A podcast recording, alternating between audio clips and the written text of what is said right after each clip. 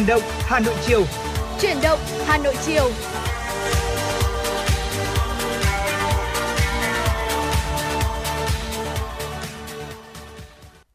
Xin được gửi lời chào buổi chiều đến quý vị thính giả đang theo dõi chuyển động Hà Nội chiều. À, ngày hôm nay thì Quang Minh và Võ Nam là những MC đồng hành cùng quý thính giả trong hai tiếp trực tiếp của chuyển động Hà Nội chiều từ 16 giờ đến 18 giờ và như thường lệ thì chúng tôi sẽ mang đến cho quý thính giả những tin tức đáng quan tâm, những nội dung hấp dẫn và bên cạnh đó sẽ là những giai điệu âm nhạc. Vì vậy hãy giữ sóng và cùng tương tác với chúng tôi à, thông qua số điện thoại 024 3773 6688 quý vị nhé. Vâng ạ, Võ Nam mến chào buổi chiều quý vị thính giả, rất vui được đồng hành cùng với Quang Minh uh, cùng với quý vị trong chương trình chuyển động Hà Nội buổi chiều ngày hôm nay. Uh, chúng ta đang bước sang những ngày uh, của mùa thu rồi, chỉ còn ít ngày nữa thôi là sẽ đến rằm tháng 7 âm lịch rồi đúng không ạ? Uh, đi trên những con đường thì không biết là quý vị có cảm nhận được mùa thu đang về rất là rõ nét hay không?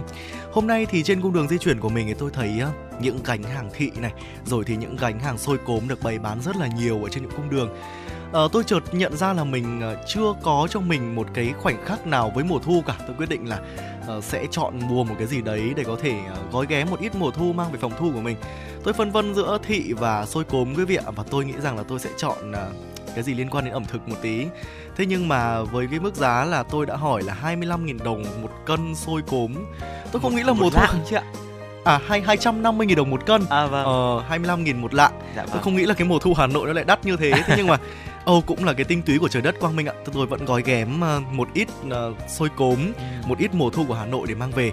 À, không biết quý vị thì sao? Quý vị có từng gói ghém cho mình một ít gì của mùa thu Hà Nội để chúng ta có thể uh, uh, gọi là trân trọng nâng niu nó một chút uh, tận hưởng cái khoảnh khắc của mùa thu hay chưa? Uh, với Quang Minh thì sao? Quang Minh có thích mùa thu không ạ? Ừ, Dạ vâng ạ. Ờ, câu này thì tôi cũng đã được nghe mọi người hỏi khá là nhiều. tôi thì ờ, đặc biệt thích mùa thu Hà Nội. Ờ. Mùa thu Hà Nội đối với tôi là một cái mùa mà ờ, nó khiến cho mình sống chậm lại một chút, Ừ. cái tính tình của mình cũng nền lại một chút để mình có thể là thưởng thức hết những cái vẻ đẹp. Ngày hôm nay thì vào buổi sáng thì ạ trước giờ chuyển động Hà Nội chiều thì tôi cũng tranh thủ ờ, gặp vài người bạn của mình ở từ Hà Nội à từ Sài Gòn ra đây Vâng. để có thể đón mùa thu Hà Nội đấy ạ. Ờ, nếu mà quý vị thính giả chúng ta lên phố vào những ngày này thì cũng có thể thấy rằng là rất nhiều bạn trẻ à, nói giọng miền Nam ra đây để có thể là à, tham quan cũng như là thưởng lãm mùa thu Hà Nội. Và ngày hôm nay thì tôi cũng đã dẫn một vài người bạn của mình đến từ thành phố Hồ Chí Minh à, thăm thú một vài những cái điểm du lịch hay là tham quan nổi tiếng ví dụ như là à, Lăng Bác này, à, khu phủ Ừ. chủ tịch này rồi sau đó thì chúng tôi đã ờ, ra đường Phan Đình Phục chụp một vài bức ảnh rồi là đi uống cà phê trứng thì là những đó là những cái hoạt động mà thực sự nó mang rất là nhiều những cái dấu ấn mùa thu của Hà Nội. Vâng ạ, những hoạt động có thể nói là rất Hà Nội đúng không Dạ ạ? vâng ạ. Hà Nội có một cái điều đặc biệt đó chính là cái mùa thu của Hà Nội. Ờ, chúng ta được biết là mùa thu ở đâu cũng có thế nhưng mà mùa thu Hà Nội nó mang những cái nét riêng, những cái điều đặc biệt mà không phải ở nơi nào cũng có. Đó là hương hoa sữa. Một ít ờ, một vài thời gian nữa thôi chúng ta sẽ được thưởng thức cái mùi hương này ở trên những cung đường và đôi khi sẽ phải ám ảnh với cái mùi hương này. thế nhưng mà đó cũng là một điều tuyệt vời quý vị ạ. Chúng ta sẽ nhớ những kỷ niệm này, nhớ những điều tuyệt vời của Hà Nội nếu một ngày nào đấy chúng ta đón một mùa thu ở một nơi khác chẳng hạn, hãy ghi nhớ những điều này trân trọng những khoảnh khắc được ờ, đón mùa thu Hà Nội thật là bình yên trong những ờ, thời tiết như thế này. Những cái nắng nó không còn quá gay gắt của mùa hè nữa rồi. À, bây giờ thì chắc là một giai điệu âm nhạc anh Quang Minh nhỉ sẽ mở đầu cho chuyển động Hà Nội chiều nay để chúng ta có thể thư giãn một ít phút trước khi đến với những nội dung tiếp theo của chương trình. Dạ vâng thưa quý vị, một giai điệu âm nhạc đầu tiên, một sáng tác của cố nhạc sĩ Trịnh Công Sơn. Ở các khúc này thì cũng xin được chia sẻ với quý vị thính giả một chút, đó chính là được ông viết ở trong vòng một tháng khi mà nhạc sĩ Trịnh Công Sơn lưu lại Hà Nội.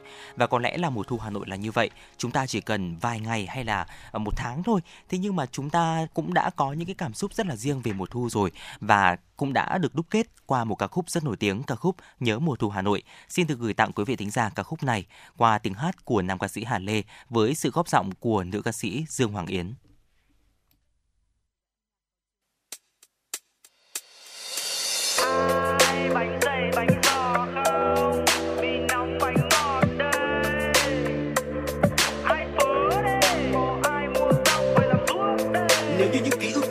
Điều thuốc. Dê, Tôi sẽ rít một hơi thật sâu và để nó chuốc về.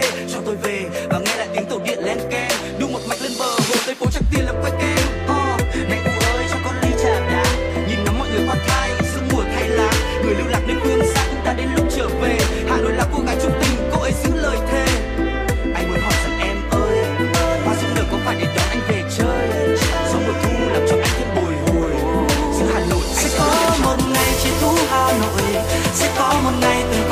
nhỏ trả lời cho tôi trả lời cho tôi.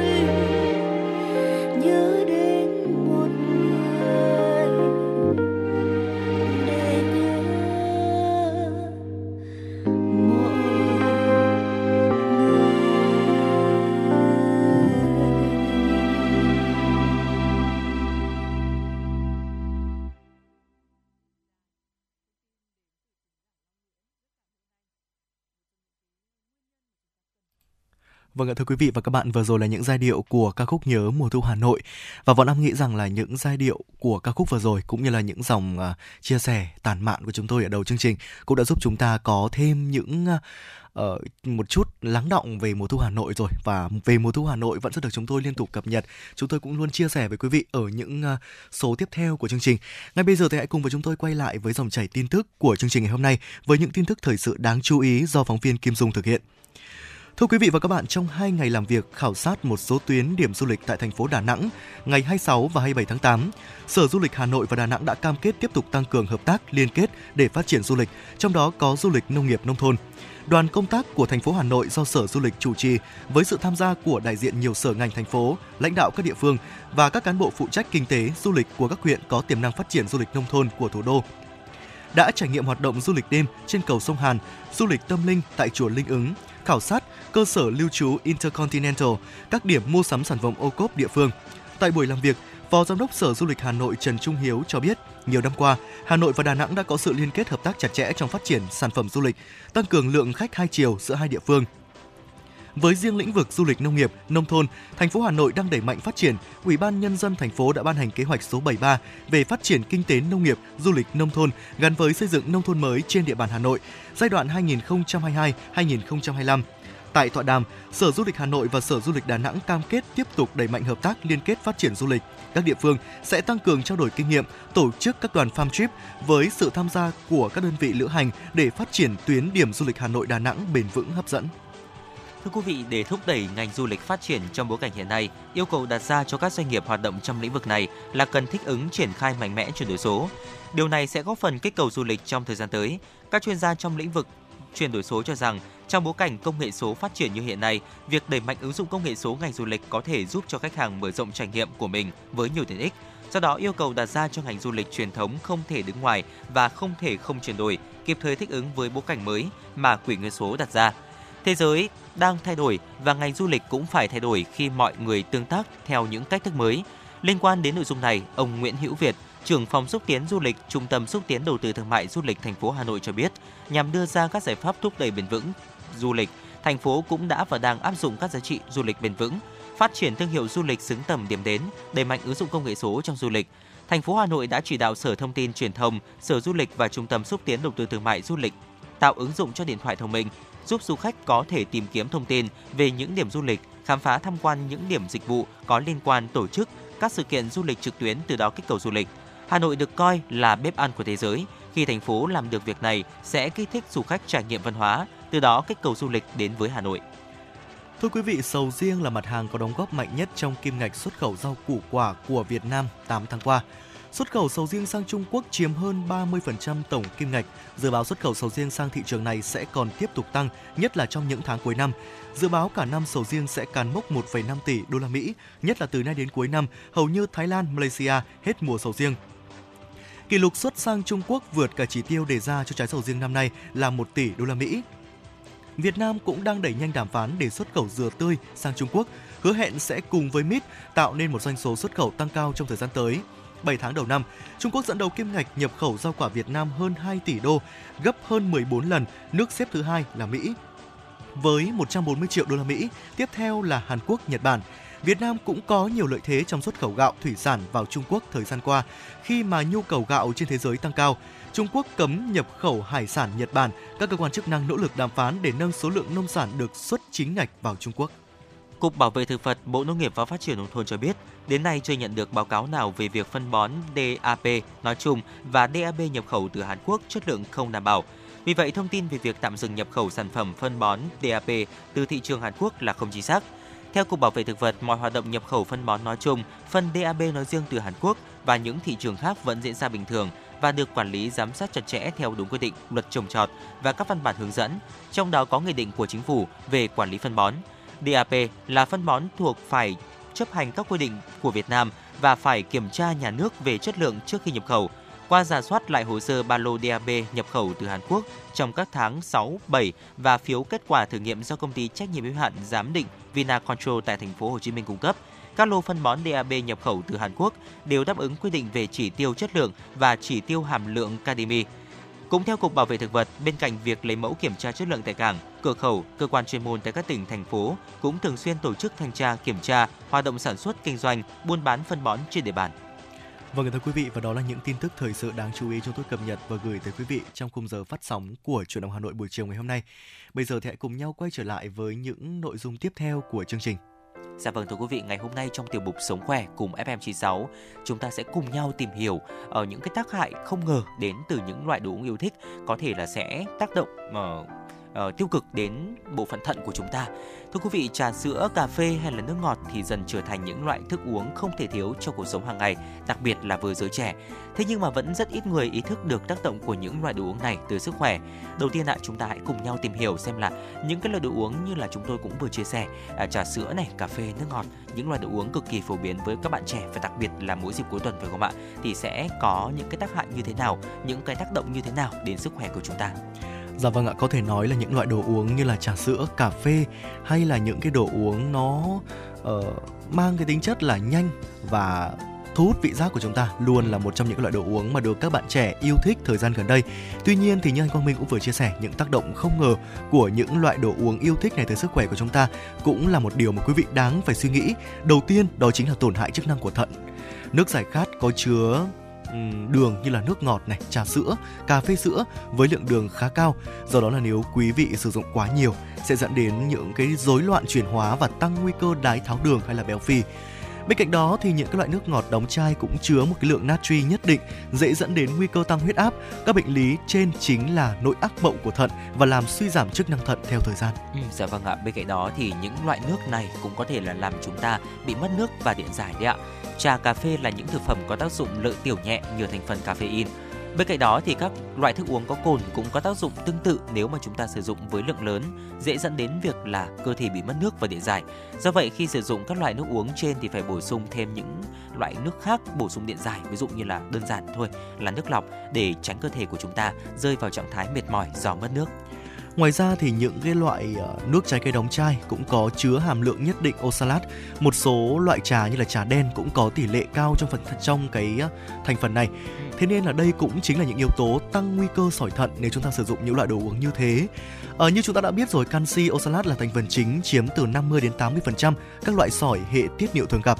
Do vậy là nếu mà chúng ta sử dụng những loại nước này thường xuyên thì sẽ làm tăng khả năng hình thành sỏi ở những người có cơ địa tạo sỏi. Ừ, dạ vâng ạ. Vậy thì à, tiêu thụ những cái loại nước uống như vậy như thế nào là hợp lý ạ? Đầu tiên chúng ta hãy cùng nhau tìm hiểu về ờ, đồ uống có đường ạ. Lượng đường khuyến nghị thêm vào khẩu phần ăn hàng ngày theo Hiệp hội Tim mạch Hoa Kỳ là 25 gram đối với nữ và 36 gram đối với nam. Lượng đường ở một số nước ở một số những các loại nước ngọt có ga thông dụng là từ 39 gram đến 62,4 gram trên 330 ml vượt quá mức khuyến nghị của chúng ta. Vì vậy thì ờ, việc giảm tiêu thụ những loại đồ uống có đường là một trong những ưu tiên hàng đầu để có thể là phòng tránh những bệnh mãn tính, trong đó có bệnh về đường tiết niệu. Vâng ạ, thế nhưng mà đối với một số người chúng ta đã quá quen với việc sử dụng những cái loại đồ uống này rồi thì với việc thì cái việc mà chúng ta kiểm soát được uh, cái lượng đường trong các loại đồ uống chúng ta cũng là một điều hết sức khó khăn. Quý vị sẽ phải cân đo đong đếm được từng cái loại đồ uống chúng ta uống mỗi ngày. Ờ, một trong số đó có cà phê và trà. Ờ, không biết là đối với bản thân anh Quang Minh thì anh có sử dụng những loại đồ uống này nhiều trong cuộc sống không nhỉ? Ừ, tôi thì uh, cà phê thì tôi không quen uống lắm thế nhưng mà trà thì gần như là ngày nào cũng phải uống một cốc trà đi ạ mặc dù là cơ thể của mình cũng không dung nạp uh, được caffeine có trong trà uh, và cái việc uống trà thì cũng mang đến cho mình một cái uh, tác hại hơi tiêu cực một chút đó chính là cái việc là tôi bị mất ngủ đấy ạ thế Ừ. nhưng mà cũng không kìm được ngày nào cũng phải uống một cốc trà vậy thì không biết là cái mức khuyến cáo hiện nay cho trà và cà phê như thế nào bọn nào Dạ vâng ạ, mức cái mức cái mức khuyến cáo hiện nay đối với những người khỏe mạnh là chúng ta sẽ không sử dụng từ 3 đến 4 cốc cà phê mỗi ngày, Dạ tương vâng. đương với khoảng ờ, 400 mg caffeine. Một vài nghiên cứu cho thấy rằng là một số thành phần trong cà phê sẽ có khả năng ức chế tạo sỏi. Vì vậy sử dụng cà phê một cách điều độ cũng là một cách có thể giúp chúng ta bảo vệ hệ tiết niệu của mình. Quan trọng là chúng ta sẽ phải biết cân bằng cái lượng đường chúng ta thu nạp vào cơ thể ra làm sao và những cái lượng caffeine nó có vượt quá cái mức cho phép hay không. Quý vị hãy lưu ý những yếu tố này quý vị nhé. Dạ vâng ạ và tiếp theo chúng ta hãy cùng nhau đến với những loại thức uống có cồn thưa quý vị.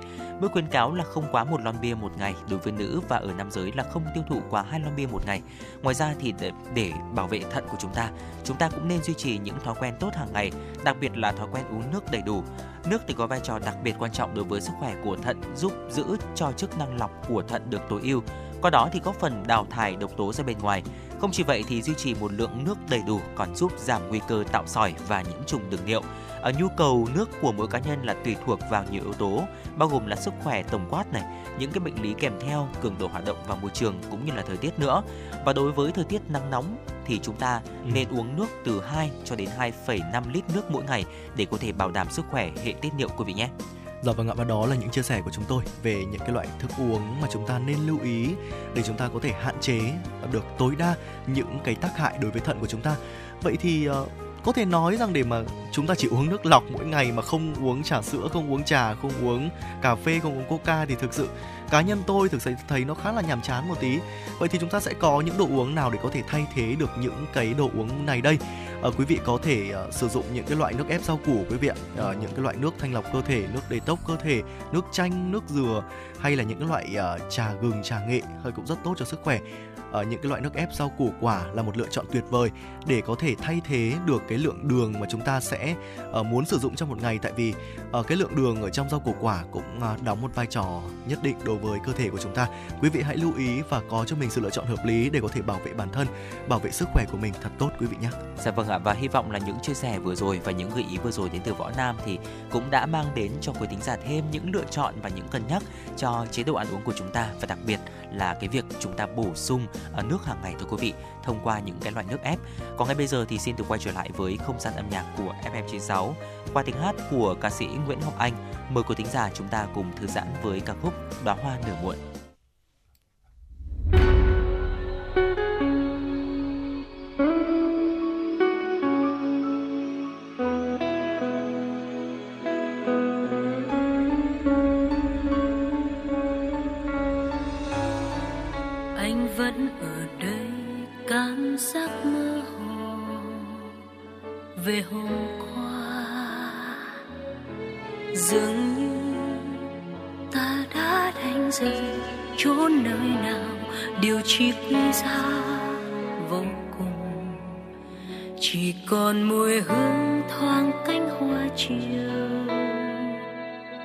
Rất gần vẫn dõi nhìn em những cánh cửa nhỏ từ tâm trí. Lời hát, tình yêu mật ngọt đã hóa thành vùng sâu cất giấu những giấc mộng. Chỉ còn mùi hương thoáng cánh hoa chiều. Còn phân vương. Bởi đã là nhịp, bởi những gì đã phút bay, những cánh hoa nở rụng cuối mùa, thành ngầm con tim u hai ta đó.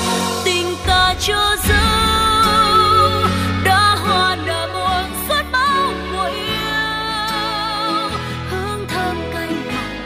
sắc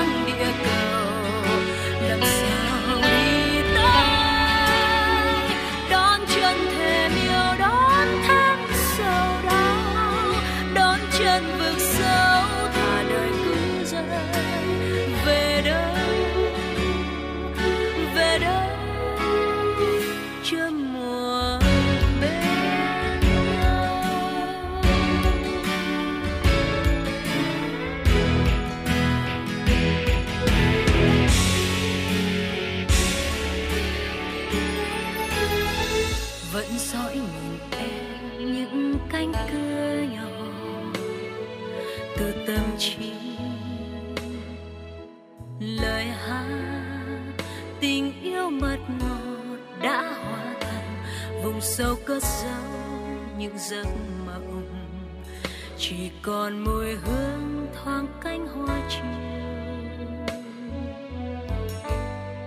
Con vẫn vương bởi đã lỡ nhịp bởi những gì đã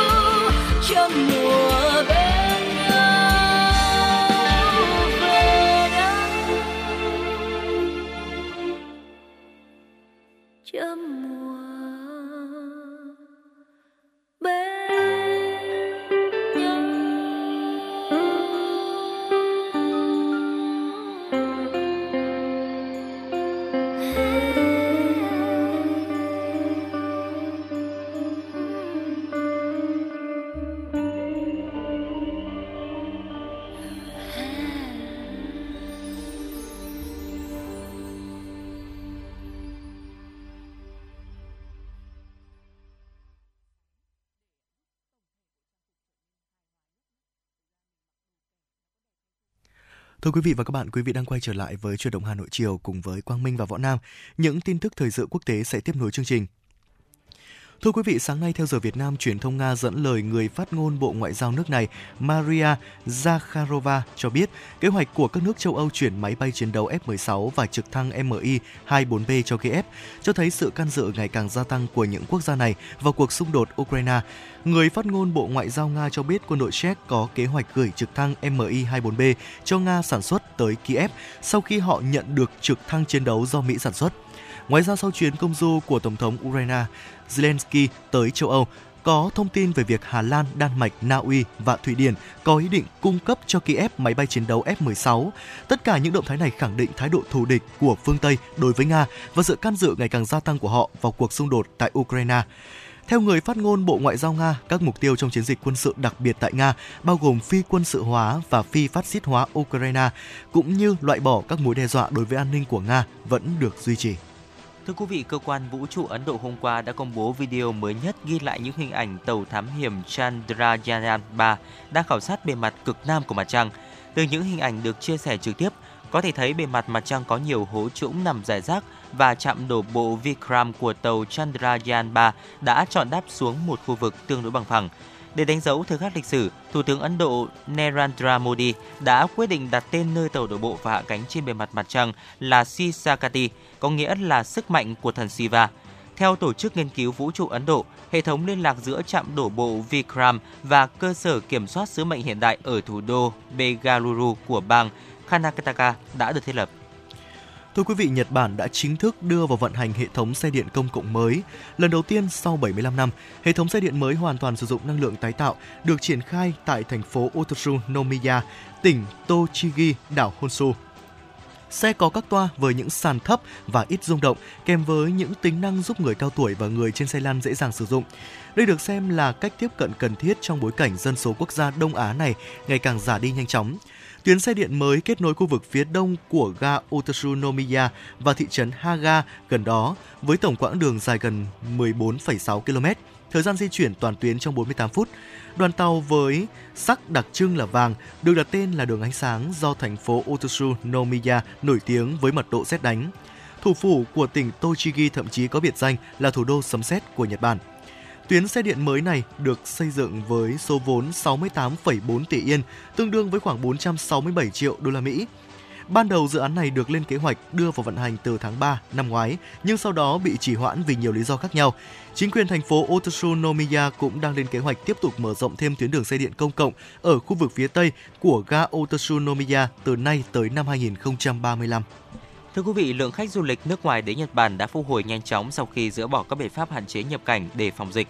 Báo Nikkei cho biết, lượng khách du lịch đến Nhật Bản trong tháng 7 là 2 triệu 320.600 khách, tương đương với 80% trước dịch. Trong khi đó, tháng 6 con số này là 70%. So với năm trước, doanh số của doanh nghiệp đều tăng, doanh số bán hàng miễn thuế cao gấp 4,2 lần tại chuỗi bách hóa Daimaru Matsukayaka và 3,2 lần tại Takashimaya. Trong khi đó, doanh số bán hàng của chuỗi nhà hàng Watami đã gần phục hồi như trước dịch.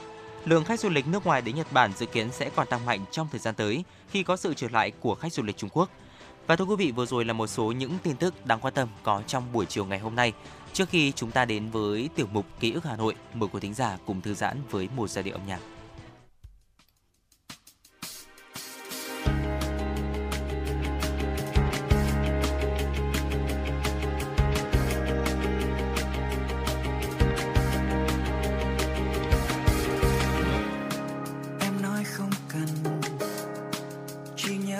dần phải mờ theo tháng năm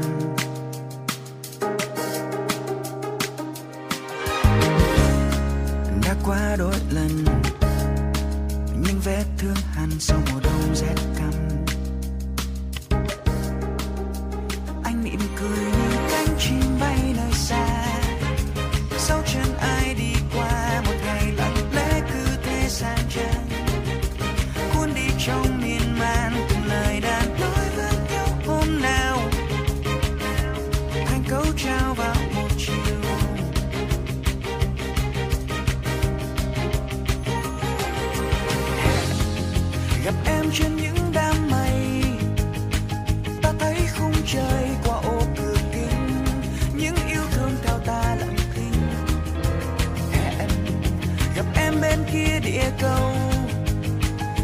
Chẳng bao giờ ta thấy cách xa, chẳng bao giờ chia đôi chúng ta.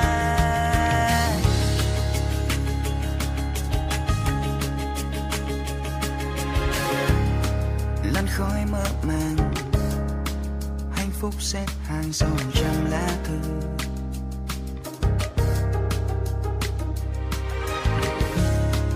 Em bước vội vàng, như đã bao lần sau ngàn trong chối anh em cười nhìn cánh chim bay nơi xa. Dấu chân ai đi qua một ngày lặng lẽ cứ thế sang trang. Cuốn đi trong miên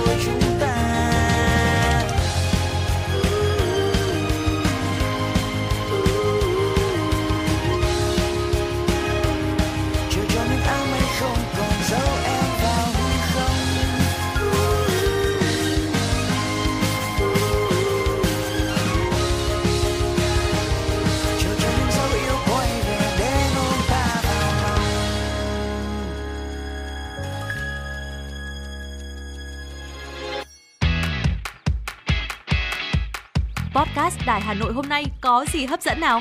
Podcast Đài Hà Nội hôm nay sẽ có chương trình Hà Nội tin mỗi chiều. Lên sóng lúc 18 giờ chiều hàng ngày, những dòng tin tức nóng hổi, những vấn đề đang được dư luận quan tâm sẽ được bình luận dưới góc nhìn của nữ biên tập viên xinh đẹp Khánh Hà, cùng với sự đồng hành của các chuyên gia và cố vấn. Chưa hết, podcast Đài Hà Nội hôm nay còn có một chương trình khá ấn tượng mang tính chất đời sống giải trí mang tên Lưu Hương Blog Chiều. Lên sóng lúc 18 giờ 15 phút hàng ngày, biên tập viên Lưu Hương sẽ chia sẻ cùng quý vị và các bạn những câu chuyện nhỏ nhưng mang đầy ý nghĩa từ đời sống. Và đặc biệt, có cả những ca khúc do chính biên tập viên Lưu Hương thể hiện cùng với guitar. Cùng với đó, podcast Đài Hà Nội còn có một chương trình vô cùng hấp dẫn mang tên Đọc truyện đêm khuya. Lên sóng lúc 22 giờ hàng ngày. Những tác phẩm hay trong chương trình Đọc truyện đêm khuya sẽ là người bạn đồng hành cùng bạn đi qua những đêm dài. Phát hành trên 5 nền tảng app Hà Nội On, web Hà Nội Online.vn, Apple Podcast, Spotify, Google Podcast. Mời quý vị và các bạn đón nghe. Podcast Đài Hà Nội, nghe mọi nơi, khơi nguồn cảm xúc.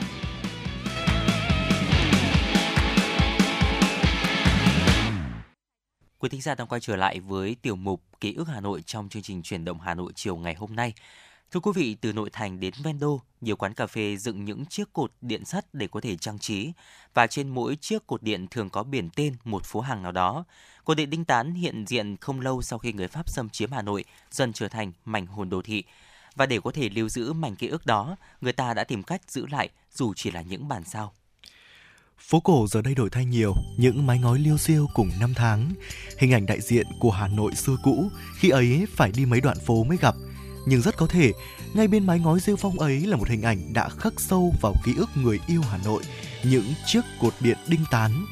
Trước khi bị người Pháp xâm chiếm, Việt Nam nói chung, Hà Nội nói riêng được thắp sáng bằng các loại đèn dùng dầu thực vật. Người Hà Nội không ưa sự cai trị của người Pháp, nhưng không vì thế mà chối bỏ những yếu tố văn minh mà họ mang tới năm 1982, người Pháp cho xây dựng một trạm phát điện ở bờ hồ, còn gọi là nhà máy đèn bờ hồ, nay là trụ sở của Tổng công ty Điện lực thành phố Hà Nội. Đó là cột mốc quan trọng trong sự nghiệp phát triển đô thị. Hà Nội bắt đầu có điện. Các tuyến phố từng bước được thắp sáng bằng đèn điện, các cây cột điện dần được dựng lên để đáp ứng nhu cầu truyền tải điện. Những cây cột điện cũng được gắn đèn chiếu sáng, vì thế người Hà Nội còn gọi đó là cột đèn Cột điện có ở khắp phố cổ, khu phố Pháp dọc theo những tuyến tàu điện như là Bưởi, Bạch Mai, Yên Phụ, Kim Liên, Yên Phụ, Cầu Giấy, bờ hồ Hà Đông, bờ hồ Yên Phụ. Dạ vâng thưa quý vị, ký ức trong mỗi con người về mảnh đất mà mình đã sống gắn liền với những hình ảnh cụ thể. Một hàng cây, một cây cổ thụ, một góc phố, hay đôi khi chỉ là một bà cụ già bán trà chén ở đầu ngõ mà thôi. Qua năm tháng thì cổ điện trở thành hình ảnh để có thể nhận diện một Hà Nội xưa cũ. Đô thị nào thì chả có cột điện phải không ạ? Nhiều người thì sẽ bảo như vậy thế nhưng mà thực sự cột điện ở Hà Nội à, nó lạ lắm bốn thanh sắt chữ V lớn được dùng làm bộ khung chính chúng được giằng với nhau bằng những thanh sắt nhỏ hơn đi ngang và khi chéo à, nếu bây giờ người ta thường cố định những chỗ nối với nhau bằng mối hàn thì ngày ấy thì dùng đinh tán thôi quý vị. Hà Nội những năm đầu của thế kỷ 20 có một công trình thế kỷ vĩ đại của thời kỳ ấy được đưa vào sử dụng, đó chính là cầu Long Biên. Công trình bằng thép nối hai bờ sông Hồng gắn với lịch sử thành phố suốt trăm năm, đi kèm với những sự kiện anh hùng và bi tráng. Cây cầu là chứng nhân của đoàn quân quyết tử rút lui an toàn sau khi kiểm chân quân Pháp trong những ngày đầu toàn quốc kháng chiến. Cây cầu là nơi đội quân viễn chinh Pháp rời đi sau khi thất bại ở Điện Biên và là nơi đón đoàn quân chiến thắng trở về sau 9 năm kháng chiến. Cây cầu trở thành niềm tự hào của người Hà Nội cho mãi đến bây giờ. Hà Nội có cầu Long Biên, vừa dài vừa rộng, bắc trên sông Hồng – tàu xe đi lại thong dong, người người tấp nập gánh gồng ngược xuôi. Người hà nội cũ, không ai không trào lên nỗi xúc động khi nhắc lại những câu thơ ấy. Bây giờ, cầu long biên đã xuống cấp trầm trọng, nhưng vẫn là phim trường ưa thích với không chỉ khách du lịch mà chính với những người dân ngày ngày qua lại cây cầu dài 2.290 mét. Được hình thành với những chiếc đinh tán nhỏ cùng những thanh sắt rằng ngang rằng dọc. Khi hiểu điều này, có lẽ người ta sẽ thôi thắc mắc vì sao người Hà Nội gắn bó với những chiếc cột điện đinh tán. Nó gợi nhớ kỹ thuật xây dựng cầu Long Biên, phảng phất hình ảnh cây cầu lịch sử. Sáng sớm, vừa mở mắt ra đã thấy chiếc cột điện, trẻ con vui đùa ở đó, chui cả vào trong cột điện. Người ta bán nước ngay dưới chân cột điện. Mấy tích nước thậm chí cũng có thể để luôn trong lòng cây cột.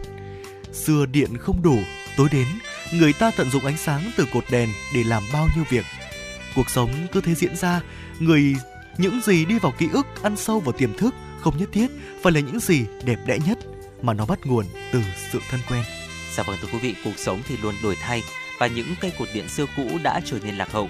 Sau cột đèn điện bê tông đúc ly tâm, giờ thì những con phố chủ yếu dùng cột đèn thép mạ kẽm, đơn giản và gọn nhẹ. Thi thoảng thì trên phố mới gặp một chiếc cột điện hoen dỉ đơn độc chống đỡ búi dây hộp điện. Ở cái cây cột ấy thì đang lặng lẽ mang cả ký ức xưa cũ của đất Hà Thành. Ở Hà Nội thì có một anh lái xe taxi rất sành chuyện cũ, anh Phạm Văn Hào, vốn là người phố cổ Mã Mây, giờ chuyển ra sống ở ngay gần đền lừ quận Hoàng Mai. Anh mê những chiếc cột điện và trên hành trình chở khách thì thoảng anh lại đảo ra phố nọ phố kia để có thể xem cột điện cũ liệu còn hay là mất. Anh có thể kể vành vách những góc phố, ngã tư nào mà còn nhiều cột điện đinh tán. Anh bảo rằng là nó đã mất chức năng, thế nhưng mà vẫn cần giữ lại bởi đấy là một phần của Hà Nội xưa kia.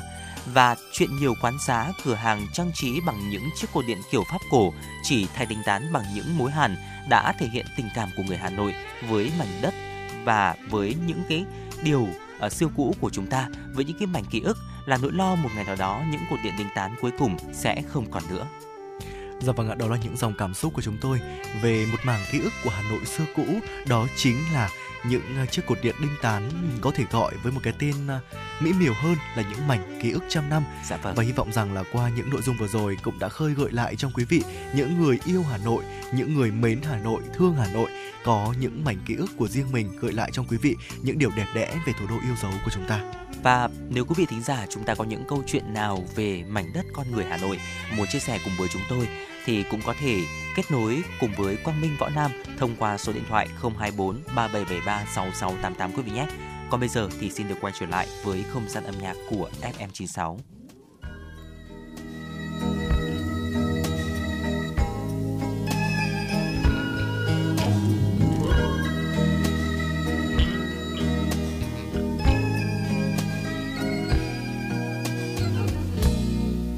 em nghe chăng trong lắng sâu nơi hồng trái tim mình. Hà nội mùa thu, ôi sao xuyến trong lòng ta. Như bâng khuâng, nghe gió đưa vang vọng giữa ba đình. Lời người thu năm ấy màu cờ thu năm ấy, vẫn đây xanh trời mây. Thu đi dài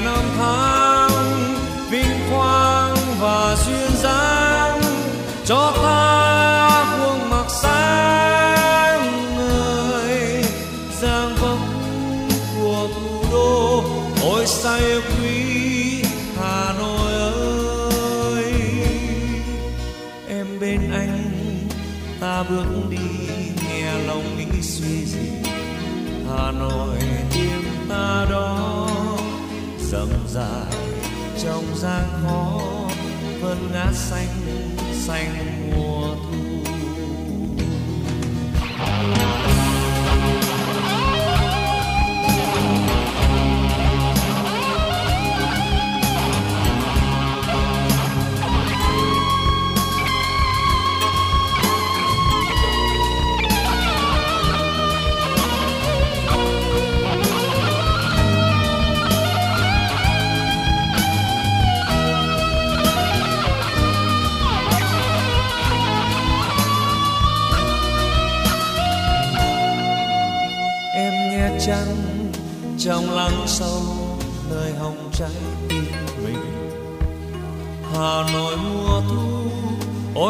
xuyến trong lòng ta. Như bâng khuâng, nghe gió đưa vang vòng giữa ba đình lời người thu năm ấy, màu cờ thu năm ấy vẫn đây xanh trời mây.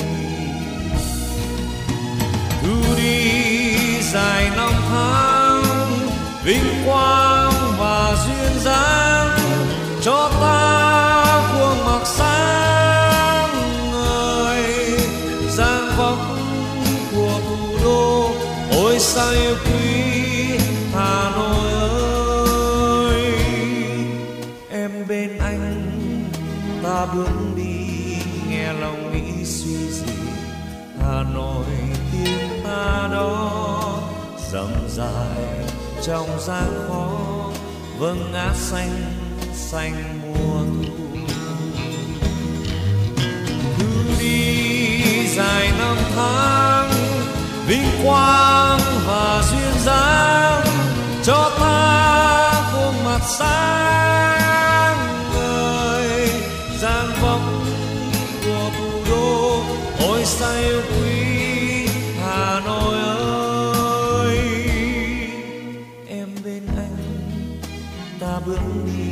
nghe lòng nghĩ suy gì, hà nội tim ta đó.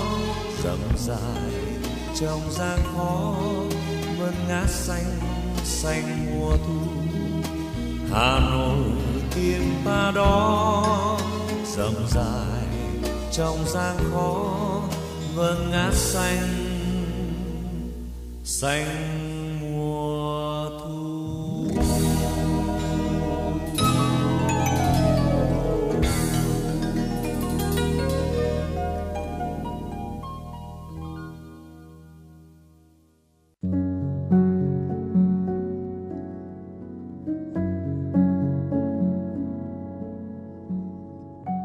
Postcard Đài Hà Nội, đọc truyện đêm khuya. Những cuộc đời, những số phận, những câu chuyện từ hiện thực cuộc sống, cả những hồi tưởng, ký ức về một thời chưa xa. Tất cả sẽ được gửi gắm mỗi ngày một số trong chương trình podcast Đọc truyện đêm khuya của Đài Hà Nội. Ở đó, mỗi câu chuyện của các nhà văn nổi tiếng Việt Nam và cả những cây bút trẻ sông sáo sẽ đưa quý thính giả xa gần đắm chìm trong những không gian và thời gian khi thì hư ảo, huyền hoặc, lúc lại chân thực đến bất ngờ, để rồi khép lại mỗi tác phẩm luôn là tình người, là sự tử tế, là tính nhân văn lan tỏa trong đời thường và thậm chí đôi khi còn là hồi chuông cảnh tỉnh những phận người lầm lỡ để định hướng con người đến một cuộc sống tốt đẹp hơn. 30 phút mỗi số trên sóng của Đài Hà Nội. Đó cũng là lúc bạn có thể thành thơi, lắng lại, hoa dòng cảm xúc bên chiếc radio quen thuộc hay chiếc điện thoại thông minh nhỏ xinh để ngẫm ngợi về những điều đã qua, để cảm nhận ngòi bút sắc sảo và tài năng văn chương của mỗi tác giả. Bởi dù ở thế hệ nào, giai đoạn nào, họ cũng luôn mong muốn có thể khai thác tận cùng mọi câu chuyện của cuộc sống. Đừng quên lắng nghe chương trình podcast Đọc truyện đêm khuya trên sóng của Đài Hà Nội lúc 22 giờ tất cả các ngày trong tuần các bạn nhé. Phát hành mỗi ngày lúc 22 giờ trên 5 nền tảng app Hà Nội On, website hanoionline.vn, Apple Podcast, Spotify, Google Podcast. Mời quý vị và các bạn đón nghe.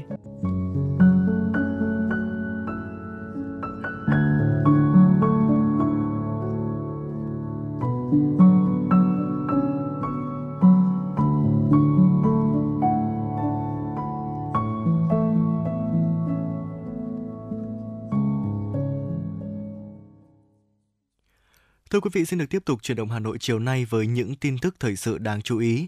Sau 6 ngày tranh tài sôi nổi tối qua, Cục Nghệ thuật biểu diễn phối hợp với Hội Nghệ sĩ Sân khấu Việt Nam, Hội Nghệ sĩ Múa Việt Nam, Sở Văn hóa và Thể thao Hà Nội tổ chức lễ bế mạc tổng kết và trao giải thưởng 3 cuộc thi tài năng Múa rối toàn quốc 2022, Múa toàn quốc 2023 và Diễn viên kịch nói toàn quốc 2023 đã cùng bế mạc tại Hà Nội. Phát biểu tại lễ khai mạc, Thứ trưởng Văn hóa, Thể thao và Du lịch Tạ Quang Đông khẳng định, đây là những cuộc thi rất quan trọng, cần thiết cho sự phát triển của mỗi loại hình nghệ thuật. Trong số gần 200 tiết mục trích đoạn tiểu phẩm do gần 140 diễn viên đăng ký tham gia tranh tài tại ba cuộc thi, có nhiều phần biểu diễn đặc sắc, các họa sâu sắc đời sống văn hóa tinh thần, phong tục tập quán và sự tinh tế của văn hóa nghệ thuật. Qua các cuộc thi đã xuất hiện nhiều nghệ sĩ diễn viên tài năng đạt trình độ cao về kỹ thuật biểu diễn và kỹ năng diễn xuất. Nhiều tiết mục có sự tìm tòi các phương thức thể hiện mới, đạt được vẻ đẹp, tính kỹ thuật của tiết mục, bảo đảm đúng phong cách giữ được hồn cốt của loại hình nghệ thuật. Thứ trưởng Tạ Quang Đông đề nghị Cục Nghệ thuật biểu diễn trong thời gian tới tiếp tục nghiên cứu tham mưu cơ chế chính sách cải thiện chế độ đãi ngộ đối với nghệ sĩ diễn viên trong lĩnh vực văn học nghệ thuật nói chung và nghệ thuật biểu diễn nói riêng, đặc biệt là cơ chế chính sách chế độ đãi ngộ đối với công tác thu hút, tìm kiếm, đào tạo nghệ sĩ, diễn viên tài năng của loại hình nghệ thuật múa, múa rối, kịch nói. Thưa quý vị, Bộ Giáo dục và Đào tạo vừa tổ chức hội nghị tổng kết năm học 2022-2023 và triển khai nhiệm vụ trọng tâm năm học đối với khối giáo dục đại học.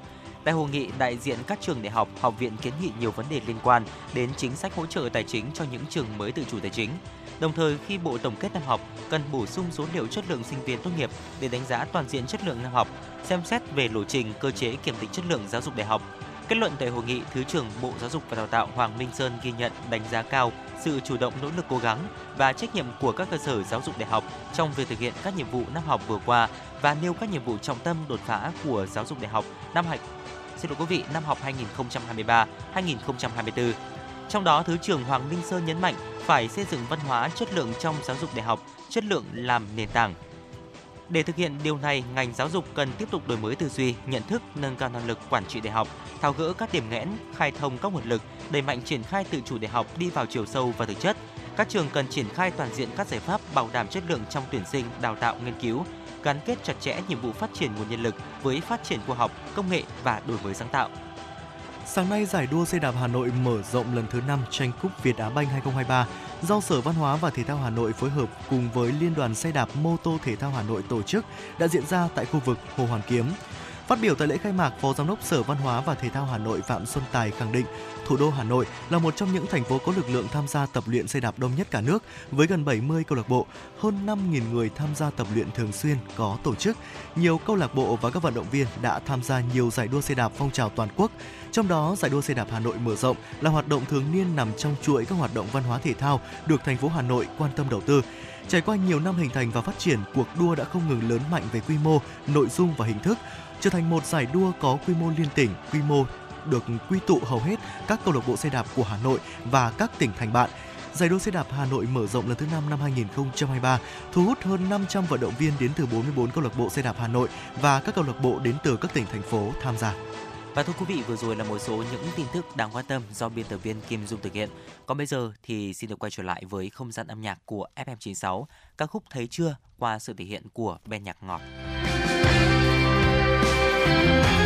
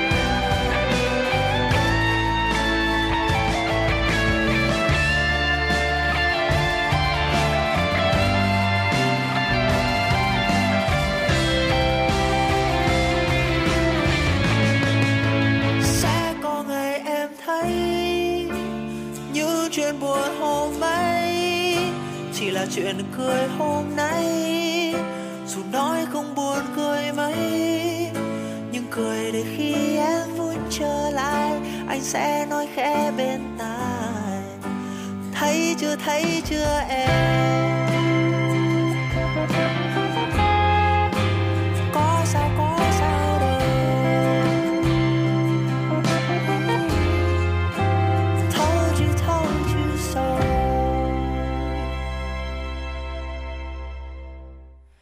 Quý vị thính giả đang quay trở lại với chuyển động Hà Nội chiều và ngay bây giờ sẽ là những thông tin dự báo thời tiết đáng quan tâm. Thưa quý vị, dự báo thời tiết ngày 28 tháng 8 năm 2023, khu vực thành phố Hà Nội Nhiều mây có mưa vừa mưa to, có nơi mưa rất to và rải rác có rông. Gió nhẹ, trong mưa rông có khả năng xảy ra lốc, xét, mưa đá và gió giật mạnh. Nhiệt độ thấp nhất từ 24 đến 26 độ C và nhiệt độ cao nhất từ 29 đến 31 độ C. Dự báo thời tiết phục vụ dịp nghỉ lễ từ ngày mùng 1 đến ngày mùng 4 tháng 9 năm 2023 tại khu vực Hà Nội của chúng ta thưa quý vị. Đêm không mưa, ngày trời nắng, nhiệt độ cao nhất trong ngày phổ biến từ 32 đến 34 độ C. Và trong những số chuyển động Hà Nội tiếp theo, chúng tôi cũng sẽ tiếp tục cập nhật đến quý thính giả tình hình dự báo thời tiết trong dịp nghỉ lễ mùng 2 tháng 9 của chúng ta.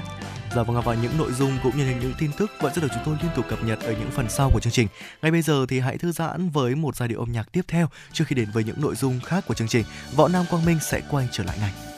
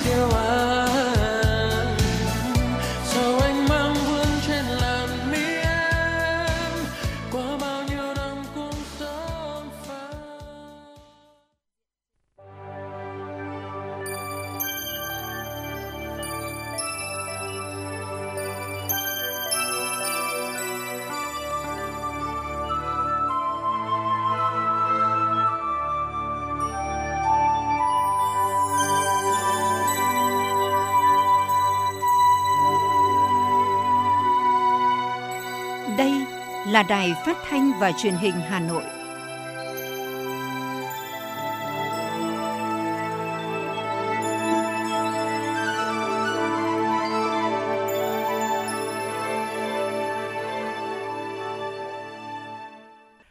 Quý vị và các bạn thân mến, bây giờ là khung giờ dành cho chương trình truyền động Hà Nội chiều. Chương trình đang được phát sóng trực tiếp trên kênh FM Tin tức Hà Nội, tần số 96 MHz của Đài Phát thanh và Truyền hình Hà Nội. Chương trình cũng đang được phát trực tuyến trên trang web hanoionline.vn. Và ngay bây giờ xin được gửi đến quý thính giả những tin tức có trong buổi chiều ngày hôm nay.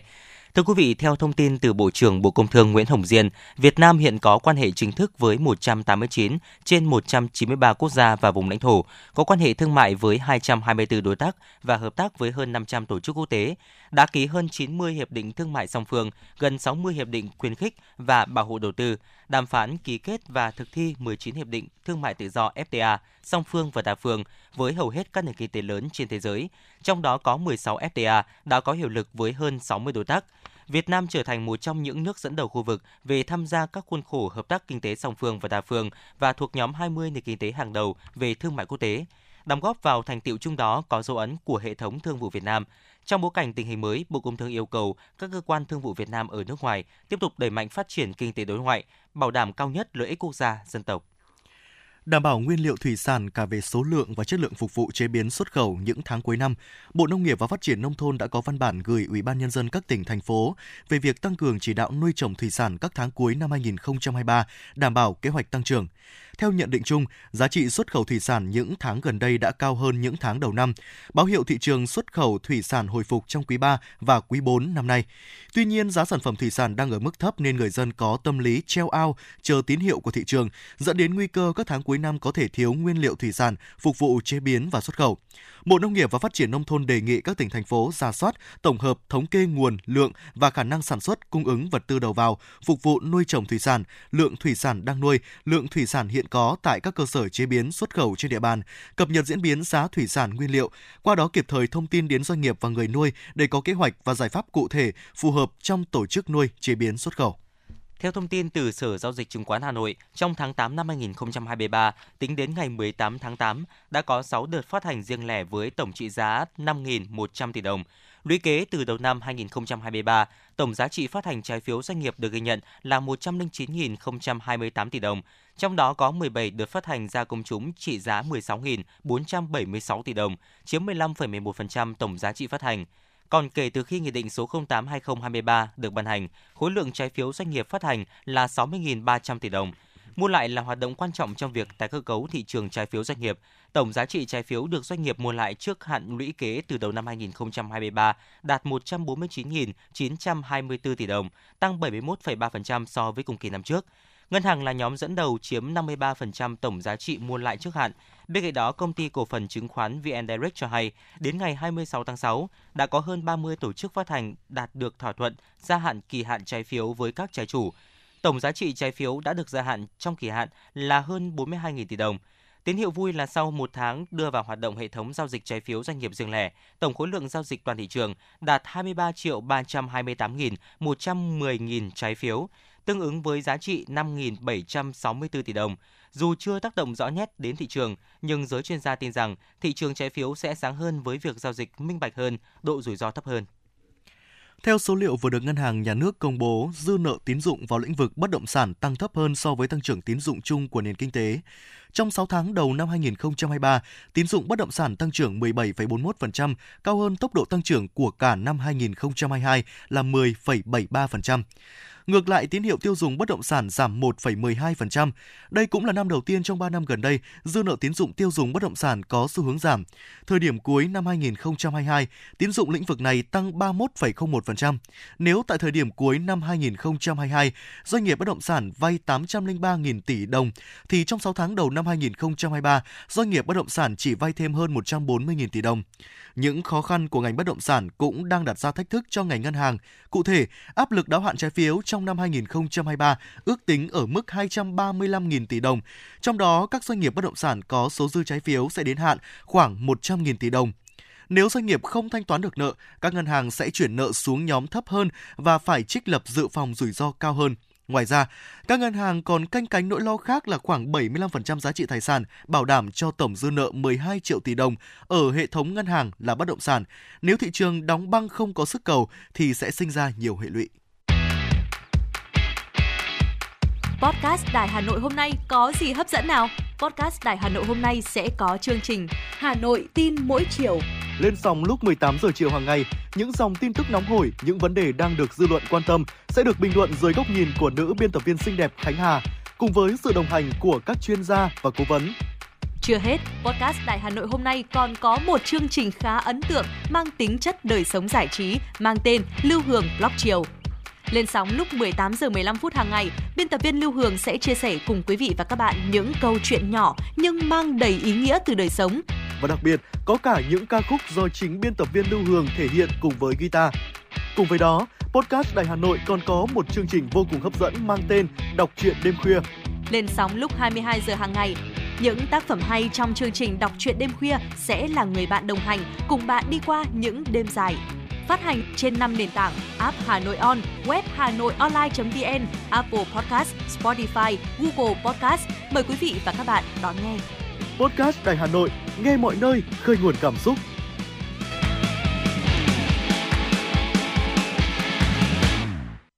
Thưa quý thính giả, xử phạt vi phạm giao thông qua các phương tiện, thiết bị kỹ thuật, nghiệp vụ hay còn gọi là phạt nguội đang phát huy hiệu quả. Song trên thực tế nhiều người chưa bị phạt nguội nên không biết là quy trình xử phạt sẽ như thế nào. Lợi dụng điều này thì các đối tượng xấu đã mạo danh lực lượng cảnh sát giao thông gửi thông báo về lỗi vi phạm và yêu cầu người dân nộp phạt nhằm chiếm đoạt tiền. Ghi nhận của phóng viên Truyền động Hà Nội. Anh Nguyễn Văn A ở Hà Đông kể lại, cách đây ít lâu có nhận được một cuộc gọi từ một người lạ, tự xưng là cán bộ của Cục Cảnh sát Giao thông, thông báo anh lái xe ô tô phải lỗi vượt đèn vàng.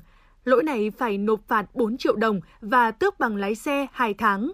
Người gọi điện cũng yêu cầu anh nhận thông báo vi phạm thông qua email và làm theo hướng dẫn để nhanh chóng nộp phạt nếu không muốn bị tước bằng lái xe.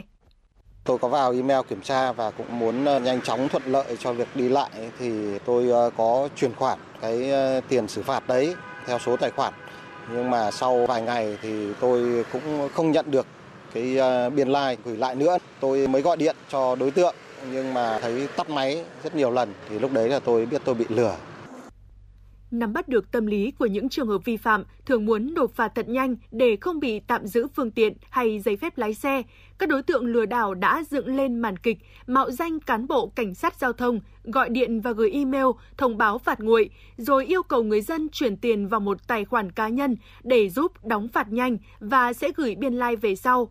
Trung tá Dương Thị Thu Hương, Phó trưởng phòng hướng dẫn tuần tra kiểm soát giao thông đường bộ, Cục Cảnh sát Giao thông, Bộ Công an cho biết. Chúng tôi khẳng định rằng lực lượng cảnh sát giao thông không gửi thông báo qua email, tin nhắn điện thoại với các trường hợp vi phạm phát hiện qua phương tiện, thiết bị kỹ thuật nghiệp vụ như cách gọi của nhiều người dân là phạt nguội mà chỉ gửi trực tiếp thông báo vi phạm đến địa chỉ của chủ phương tiện bằng văn bản qua đường bưu điện. Do vậy, khuyến cáo người dân cần bình tĩnh, tuyệt đối không làm theo yêu cầu của các đối tượng gửi thư điện tử, tin nhắn điện thoại thông báo vi phạm giao thông. Khi nhận được các cái thư điện tử hay tin nhắn có nội dung thông báo như vậy thì người dân cần thông báo ngay cho cơ quan công an để được hỗ trợ giải quyết. Dưới góc độ pháp lý, lừa đảo phạt nguội có thể coi là hành vi mạo danh cơ quan tổ chức để đưa thông tin sai sự thật nhằm chiếm đoạt tài sản. Hành vi này có thể bị xử phạt theo quy định tại Điều 101 của Nghị định 15 của Chính phủ về xử phạt vi phạm hành chính trong lĩnh vực biểu chính viễn thông. Mức phạt tiền có thể lên đến 10 triệu đồng với cá nhân và 20 triệu đồng với tổ chức. Và đương nhiên, hành vi này cũng có thể bị xử lý hình sự. Luật sư Đặng Văn Cường, Văn phòng Luật sư Chính pháp cho biết. Trong trường hợp mà đối tượng thực hiện hành vi gian dối để chiếm đoạt tài sản từ 2 triệu đồng trở lên thì sẽ bị xử lý hình sự à, về tội lừa đảo chiếm đoạt tài sản với chế tài là phạt cải tạo không giam giữ đến 3 năm hoặc là phạt tù từ 6 tháng đến 3 năm. À, trường hợp hành vi chiếm đoạt tài sản à, từ 500 triệu đồng trở lên thì đối tượng thực hiện hành vi sẽ bị xử lý hình sự là phạt tù từ 12 năm đến 20 năm hoặc là tù trung thân. Để không bị sập bẫy chiêu lừa phạt nguội, mỗi người dân cũng cần phải hiểu rõ quy trình xử lý phạt nguội. Đầu tiên, cảnh sát giao thông sẽ ghi hình hoặc phát hiện các trường hợp vi phạm qua hệ thống camera giám sát. Tiếp đó, hình ảnh được chuyển cho bộ phận trích xuất hình ảnh, phân tích các trường hợp vi phạm. Trên cơ sở đó, Cảnh sát Giao thông cập nhật thông tin của phương tiện vi phạm lên trang thông tin điện tử của Cục Cảnh sát Giao thông. Tin thông báo gửi công an quận huyện có phương tiện vi phạm và chủ phương tiện thông qua đường bưu điện và hẹn chủ phương tiện đến cơ quan công an để giải quyết vụ việc vi phạm theo quy định. Trung tá Dương Thị Thu Hương, Phó trưởng phòng hướng dẫn tuần tra kiểm soát giao thông đường bộ, Cục Cảnh sát Giao thông, Bộ Công an cho biết thêm. Quá 20 ngày kể từ ngày gửi thông báo vi phạm mà chủ phương tiện không đến trụ sở cơ quan công an để giải quyết thì cơ quan công an sẽ gửi thông báo cảnh báo phương tiện vi phạm cho cơ quan đăng kiểm. Sau khi người vi phạm đến trụ sở cơ quan công an để giải quyết vụ việc, cơ quan công an sẽ gửi thông báo ngay cho cơ quan đăng kiểm biết và cập nhật thông tin đã xử phạt trên trang thông tin điện tử của Cục Cảnh sát Giao thông để kết thúc cảnh báo phương tiện vi phạm. Mỗi người dân cũng cần nắm được cách tra cứu lỗi vi phạm trên website của Cục Cảnh sát Giao thông bằng cách chọn mục tra cứu phương tiện giao thông qua hình ảnh, sau đó nhập biển số xe, chọn ô loại phương tiện cần tìm. Hệ thống sẽ cung cấp thông tin về thời gian, địa điểm, đơn vị phát hiện vi phạm và số điện thoại để liên hệ giải quyết, xử lý vi phạm. Như vậy sẽ tránh được việc bị mất tiền oan vì sập bẫy chiêu trò lừa đảo. Podcast Đài Hà Nội, Hà Nội tin mỗi chiều. Những dòng tin tức nóng hổi đang được dư luận quan tâm sẽ được bình luận dưới góc nhìn của nữ biên tập viên xinh đẹp Khánh Hà cùng với sự đồng hành cùng các chuyên gia và cố vấn. bánh trưng bánh giò trưng gai Podcast Đài Hà Nội, tiếng nói từ Hà Nội. Phát hành lúc 18 giờ hàng ngày trên 5 nền tảng app Hà Nội On, web Hà Nội Online.vn, Apple Podcast, Spotify, Google Podcast. Mời quý vị và các bạn đón nghe. Podcast Đài Hà Nội, Hà Nội tin mỗi chiều.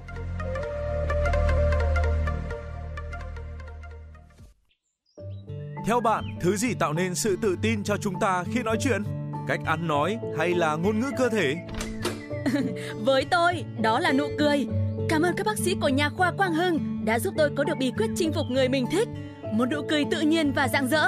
Thật chẳng ngờ, nhà khoa Quang Hưng đã giúp tôi hoàn thiện mình, trở nên tự tin hơn mỗi khi giao tiếp với đối tác, khách hàng với một nụ cười đầy rạng rỡ và thu hút. Nhà khoa Quang Hưng đã tiếp thêm tự tin cho những nụ cười thêm tươi. Sứ mệnh tiếp thêm tự tin cho nụ cười Nhà khoa Quang Hưng tin cậy điểm 10 Thay đổi bản thân nâng tầm giá trị mỗi người Tới ngay nhà khoa Quang Hưng đây Tư vấn chăm sóc tận tình Y bác sĩ chuyên môn cao thấu hiểu tâm tình Thiết bị hiện đại phục vụ hết mình Tới ngay nhà khoa Quang Hưng để tự tin là chính mình Hiện nay, Nha khoa Quang Hưng đang có chương trình thăm khám và điều trị miễn phí các bệnh răng miệng cho trẻ em dưới 12 tuổi. Hãy ghé ngay Nha khoa Quang Hưng tại số 4 lô A32, cổng chào khu đô thị Gelesimco A, An Khánh, Hoài Đức, Hà Nội hoặc số 150 Phan Đình Phùng, thị trấn Phùng hay ngã ba chợ Tân Lập, Đan Phượng. Chi tiết liên hệ 024 777 06699 hoặc truy cập website nha khoa quang hưng.com. Quý vị và các bạn đã quay trở lại với chuyển động Hà Nội buổi chiều ngày hôm nay cùng với Võ Nam và Quang Minh. Chương trình sẽ được tiếp tục với những tin tức thời sự quốc tế do phóng viên Kim Dung thực hiện. Thưa quý vị, mới đây tại hội nghị chuyên đề kinh tế thường niên của Cục Dự trữ Liên bang Mỹ, Chủ tịch Ngân hàng Trung ương châu Âu ECB nhận định những thay đổi sâu sắc trong cách thức vận hành của nền kinh tế toàn cầu, từ chủ nghĩa bảo hộ gia tăng đến quá trình chuyển đổi năng lượng, có thể làm tăng nguy cơ lạm phát và sức ép giá cả dai dẳng hơn. Cảnh báo nguy cơ lạm phát và sức ép giá cả có thể diễn biến phức tạp được Chủ tịch Ngân hàng Trung ương châu Âu ECB đưa ra trong bối cảnh đa số các nước phát triển phải ứng phó với tình trạng giá cả tăng cao trong kỷ lục 2 năm qua và sức ép lạm phát dai dẳng hơn so với dự báo ban đầu của các chuyên gia. Tình hình này có thể tạo ra những cú sốc về giá mạnh hơn so với thời điểm trước đại dịch COVID-19. ECB cho rõ những biến động giá cả còn kéo dài hay không, nhưng những tác động đang kéo dài hơn dự kiến của giới chuyên gia. Chủ tịch ECB cũng cho rằng thị trường lao động đang trải qua những thay đổi sâu sắc, quá trình chuyển đổi năng lượng tạo ra nhu cầu đầu tư mới, trong khi sự chia rẽ địa chính trị ngày càng gia tăng dẫn đến chủ nghĩa bảo hộ và tình trạng đứt gãy chuỗi cung ứng. Nhu cầu đầu tư tăng cao và nguồn cung khó khăn có thể khiến sức ép giá tăng. Bên cạnh đó thì người lao động có lợi thế hơn về đàm phán khi mà nhu cầu lao động tăng và các công ty khẩn trương điều chỉnh giá. Những thay đổi này có thể chỉ mang tính tạm thời, nhưng các ngân hàng trung ương cần đề phòng khả năng xảy ra một số thay đổi sẽ kéo dài. Thưa quý vị, Italy đã bị thiệt hại hơn 6 tỷ euro về cơ sở hạ tầng nông nghiệp và nông thôn trong năm nay do các hiện tượng thời tiết cực đoan liên quan đến biến đổi khí hậu. Hiệp hội Nông dân Quốc gia Italy Codiretti cho biết, trong 8 tháng đầu năm nay, cháy rừng đã phá hủy 60.000 hecta đất tại nước này, nhiều hơn số đất đai bị phá hủy trong cả năm 2022. Những đợt nắng nóng gay gắt trong tháng 7 và tháng 8 đã khiến mực nước sông hồ giảm mạnh và tình hình sẽ chỉ đảo ngược nếu dự báo mưa bắt đầu từ tuần sau. Thông báo của Codiretti nêu rõ, những cơn rông lớn và lượng mưa dữ dội chỉ khiến tình hình trở nên trầm trọng hơn, đồng thời gây ra lở đất vì đất khô không thể hấp thụ được lượng nước dư thừa. Theo Cudiretti, nắng nóng và hạn hán đã tác động tiêu cực đến sản lượng cây trồng năm nay. Sản lượng lúa mì giảm 10%, nho làm rượu vang giảm 14% và lê giảm 63% so với năm 2022. Tương tự, sản lượng mật ong và sữa bò lần lượt giảm 70% và 20%. Hợp tác giữa Ai Cập và Liên bang Nga trong lĩnh vực giáo dục đang tiến triển với tốc độ cao. Sự quan tâm của Cộng hòa Ả Rập đối với giáo dục Nga ngày càng tăng, ngay cả trong thời kỳ khủng hoảng toàn cầu gay gắt. Đây là khẳng định của ông Shafi, người đứng đầu Quỹ Khoa học và Văn hóa Ai Cập-Nga vào đúng ngày Nga và Ai Cập kỷ niệm 80 năm thiết lập quan hệ ngoại giao ngày 26 tháng 8. Các trường đại học Nga sẽ được mở tại Cộng hòa Ả Rập, Ai Cập và đây sẽ là những dự án rất tích cực và điều này khẳng định sự quan tâm đến giáo dục Nga đang gia tăng ở Ai Cập, ngay cả trong thời kỳ khủng hoảng toàn cầu nghiêm trọng. Ông Shafi cho biết, trong giai đoạn tới thì Ai Cập muốn chú ý hơn đến hợp tác trong lĩnh vực tài chính ngân hàng. Tháng trước Ai Cập đã nhận được giấy phép mở ngân hàng kỹ thuật số đầu tiên. Mô hình này hiện đang rất phát triển ở Nga. Điều đó có nghĩa là có nhiều cơ hội tốt để sử dụng trải nghiệm này ở Ai Cập. Đại sứ Nga tại Ai Cập Bozhichenko cũng cho biết các chi nhánh của Đại học bang Saint Petersburg và Đại học Liên bang Kazan có thể xuất hiện ở Cairo sớm nhất là trong năm nay. Ngoài ra, Nga còn có kế hoạch thành lập một chi nhánh của các trường đại học hàng đầu của Nga để đào tạo các chuyên gia, những người trong tương lai sẽ làm việc tại một nhà máy điện hạt nhân đang được xây dựng ở Ai Cập với sự giúp đỡ của một tập đoàn nhà nước Nga. Theo báo cáo của một tổ chức giáo dục khoa học và văn hóa Liên Hợp Quốc UNESCO cho biết, một số sông băng nổi tiếng nhất thế giới như các sông băng trên dãy Tumimet, Italy, ở các công viên quốc gia Yosemite và Yellowstone của Mỹ và trên dãy núi Kilimanjaro của Tanzania sẽ biến mất vào năm 2050 do tình trạng ấm lên toàn cầu. Đây chỉ là vài sông băng được chỉ đích danh trong dự báo của UNESCO. Theo đó, trong số khoảng 18.600 sông băng tại 50 địa điểm di sản thế giới mà UNESCO đang theo dõi, có đến 33% số sông băng sẽ biến mất vào năm 2050. Theo một nghiên cứu vừa được Ủy ban sông băng Italy CGI vừa tổ chức tại tổ chức Greenpeace Italy công bố, khoảng 80% số sông băng trên dãy núi Alper, phần thuộc lãnh thổ Italy, có nguy cơ bị biến mất trước năm 2060. Khi kết thúc chặng đầu tiên của chuyến thám hiểm tới sông băng Forni ở công viên quốc gia Stelvio trên dãy núi Dolomit, nhà nghiên cứu Gulimina Dio Lautu tới từ CGI cho biết sông băng Forni đang giảm độ dày hơn 50% so với năm 2022 do tan chảy và có nguy cơ biến mất trước năm 2060. Chỉ tính từ ngày 21 đến ngày 24 tháng 8 vừa qua, độ dày của sông băng đã giảm 37 cm, nhiều hơn mức trung bình là 6 cm một ngày. Giới chức quận Maui, bang Hawaii, Mỹ đã công bố danh sách 388 người đã được FBI xác định là vẫn mất tích sau trận cháy rừng kinh hoàng. Đây được coi là thảm họa cháy rừng tồi tệ nhất trong hơn một thế kỷ qua ở đảo Maui, tàn phá nhiều khu vực của hòn đảo và thiêu rụi cộng đồng lịch sử tại thị trấn Lahaina. Cho đến nay thì 115 người được xác nhận là đã chết nhưng con số này dự kiến sẽ còn tăng lên. Các đội tìm kiếm tiếp tục giả soát những khu vực bị đốt cháy ở thị trấn Lahaina và các khu vực khác ở phía tây đảo Maui. Các nhà điều tra đang hy vọng nhận được thông tin từ người thân của những người mất tích. Danh sách gần 400 nạn nhân mất tích do cháy rừng thể hiện một bức tranh ảm đạm về thiệt hại trong thảm họa này. Một số người trong danh sách nạn nhân có cùng họ cho thấy nhiều thành viên của một gia đình đã mất tích. Trong một trường hợp, 4 thành viên của cùng một gia đình đều mất tích. Thưa quý vị, một năm học mới sắp bắt đầu cùng với niềm vui được trở lại trường học của các em học sinh là nỗi lo của người dân về tình hình an toàn giao thông, ùn tắc tại các cổng trường học, ghi nhận của phóng viên truyền động Hà Nội. Hà Nội có hàng triệu học sinh từ bậc mầm non đến trung học phổ thông và sắp tới là hàng ngàn tân sinh viên từ các địa phương đổ về thành phố tham gia giao thông trong cùng các khung giờ. Việc thêm người cũng có nghĩa là gia tăng phương tiện giao thông. Tình trạng này khiến nhiều người cảm thấy ngao ngán mỗi khi ra đường.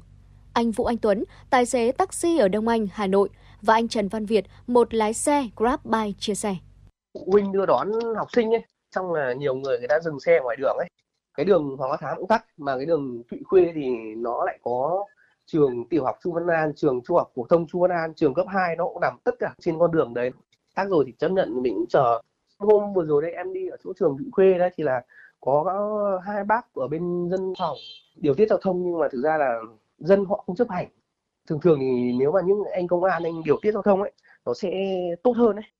Đây nó có bất cập là nó khi đây là học sinh thì nó đông mà đi xe ô tô taxi thì mấy taxi của gia đình á, đến cái thời điểm mà học sinh đi đông tắc từ đầu Nguyễn Phong Sắc mới vào đây là tắc tắc cứ nói chung người ta đi, đi đi lại là rất chi là khó khăn luôn. Khi mình làm một Grab shipper nhưng mà đến trả khách đây rất chi là khó, không có chỗ đậu. Với anh Đoàn Đức Kiên ở quận Thanh Xuân, Hà Nội, tuyến đường anh e ngại nhất trong giờ cao điểm là Vũ Trọng Phụng khi phải đi qua một loạt cổng trường học từ trung học phổ thông đến trung cấp cao đẳng. Các giờ cao điểm 4 rưỡi 5 giờ trước các cổng trường học thì nó rất là ùn tắc. Qua những cái chỗ ấy bọn em rất là ngại bởi vì có khi mất hàng tiếng đồng hồ ở đấy. Học sinh thì nó hay nhốn nháo. Có khi mình đang đứng im một chỗ, nó cũng quệt gương rồi là quệt cá vào cửa, cũng không làm gì được. Nhà trường nên bố trí chỗ đỗ xe cho phụ huynh, học sinh để đón con cái xe buýt phải làm thế nào mà đón nhanh trả nhanh đứng lâu một chỗ quá thì nó tắc lắm Chuyên gia giao thông, tiến sĩ Nguyễn Xuân Thủy đánh giá, chuyện ùn tắc trước cổng trường học không mới nhưng có dấu hiệu nóng hơn cùng với sự gia tăng nhanh dân số cơ học. Để giảm thiểu ùn tắc và đảm bảo an toàn giao thông, bên cạnh vai trò của các lực lượng chức năng thì các nhà trường không thể đứng ngoài cuộc, phải chủ động và phối hợp với các đơn vị có liên quan. Cái thứ nhất ấy, ở các cái cổng trường ấy, có cái vỉa hè rộng ấy, hoặc là thậm chí trong sân trường ấy, là nhà trường nên tổ chức những cái nơi mà để phụ huynh đưa đón học sinh. Tuyệt đối là không cho là xe tràn ra uh, mặt đường dễ gây ra tai nạn và dễ gây ra ủn tắc. Cái thứ hai thì nên động viên các em là đi phương tiện công cộng. Cái thứ ba trong cái giờ cao điểm như vậy nhà trường phối hợp với thanh tra giao thông phối hợp với công an là tổ chức sắp xếp vào trường ra trường thuận lợi. Và điểm nữa là theo tôi nhà trường cũng nên bố trí các em theo giờ khi ra trường chứ không nên cho ào ra một lúc Dù hàng năm các trường đều có kế hoạch từ nghỉ hè đến đi học, nhưng trong nhiều trường hợp, người tham gia giao thông vẫn không kịp trở tay. Những ngày vừa qua, dù các lực lượng chức năng đồng loạt tăng cường lực lượng tại các điểm thường xuyên diễn ra ủn tắc, song tình trạng ùn ứ không được cải thiện nhiều. Nhiều người tham gia giao thông đã cảm nhận rõ áp lực giao thông tăng lên khi ngày khai giảng năm học mới đang đến gần. Việc xử lý các hành vi vi phạm của cơ quan chức năng cũng gặp nhiều khó khăn bởi trường hợp vi phạm diễn ra tập trung trong cùng một thời điểm. Nếu cảnh sát giao thông ra tín hiệu dừng một xe sẽ ảnh hưởng rất lớn đến việc phân luồng, điều tiết giao thông. Chính vì vậy, đối với những trường hợp vi phạm này, lực lượng chức năng chủ yếu chỉ nhắc nhở để phụ huynh và học sinh tự nâng cao ý thức chứ chưa xử lý gắt gao. Bên cạnh sự nỗ lực của nhà trường và lực lượng chức năng thì các bậc phụ huynh cần phải thay đổi thói quen dừng đỗ xe, quay đầu xe không đúng nơi quy định và thường xuyên quan tâm nhắc nhở con em mình tuân thủ các quy tắc khi tham gia giao thông. Có như vậy mới hạn chế được tình trạng ách tắc giao thông trước cổng trường học.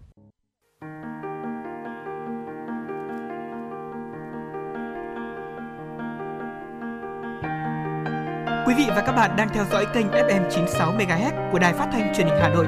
Hãy giữ sóng và tương tác với chúng tôi theo số điện thoại 024 3773 6688. FM 96 đồng hành trên mọi nẻo đường.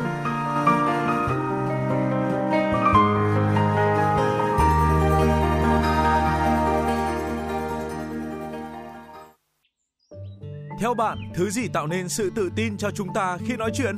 Cách ăn nói hay là ngôn ngữ cơ thể? Với tôi, đó là nụ cười. Cảm ơn các bác sĩ của nhà khoa Quang Hưng đã giúp tôi có được bí quyết chinh phục người mình thích. Một nụ cười tự nhiên và rạng rỡ. Thật chẳng ngờ, nhà khoa Quang Hưng đã giúp tôi hoàn thiện mình trở nên tự tin hơn mỗi khi giao tiếp với đối tác, khách hàng với một nụ cười đầy rạng rỡ và thu hút. Nhà khoa Quang Hưng đã tiếp thêm tự tin cho những nụ cười thêm tươi. Sứ mệnh tiếp thêm tự tin cho nụ cười. Nhà khoa Quang Hưng tin cậy điểm 10 Thay đổi bản thân, nâng tầm giá trị mỗi người. Tới ngay nhà khoa Quang Hưng đây. Tư vấn, chăm sóc tận tình. Y bác sĩ chuyên môn cao thấu hiểu tâm tình. Thiết bị hiện đại, phục vụ hết mình. Tới ngay nhà khoa Quang Hưng để tự tin là chính mình. Hiện nay, Nha khoa Quang Hưng đang có chương trình thăm khám và điều trị miễn phí các bệnh răng miệng cho trẻ em dưới 12 tuổi. Hãy ghé ngay nha khoa Quang Hưng tại số 4 lô A32, cổng chào khu đô thị Gelesimco A An Khánh, Hoài Đức, Hà Nội hoặc số 150 Phan Đình Phùng, thị trấn Phùng hay ngã ba chợ Tân Lập, Đan Phượng. Chi tiết liên hệ 024 777 06699 hoặc truy cập website nha khoa quang hưng.com. Thưa quý vị và ngay sau đây cùng mời quý vị thính giả đến với bản tin pháp luật để cập nhật những thông tin mới nhất về các chính sách pháp luật có liên quan đến cuộc sống của người dân.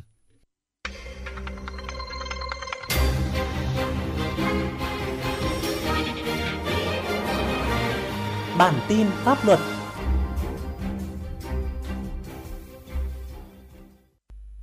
Kính chào quý thính giả, bây giờ là thời lượng của bản tin pháp luật với phần trình bày của biên tập viên Thái Trọng, Hải Hà. Như thường lệ, mở đầu chương trình là phần tin tức chúng tôi vừa cập nhật. Bắt đầu từ năm học này, Sở Giáo dục và Đào tạo Hà Nội đã giao quyền quyết định việc chuyển trường của học sinh cấp trung học phổ thông cho các hiệu trưởng và có hướng dẫn thủ tục chuyển trường theo quy định mới. Cụ thể, thủ tục chuyển trường gồm 7 bước, trong đó học sinh nộp đơn xin chuyển trường theo mẫu cho trường nơi đi để được cấp tài khoản, mật khẩu đăng nhập vào cổng thông tin chuyển trường tại địa chỉ https 2 gạch chéo gạch chéo chuyển trường. hà nội edu vn sau đó, học sinh làm theo các bước hướng dẫn tại trang web.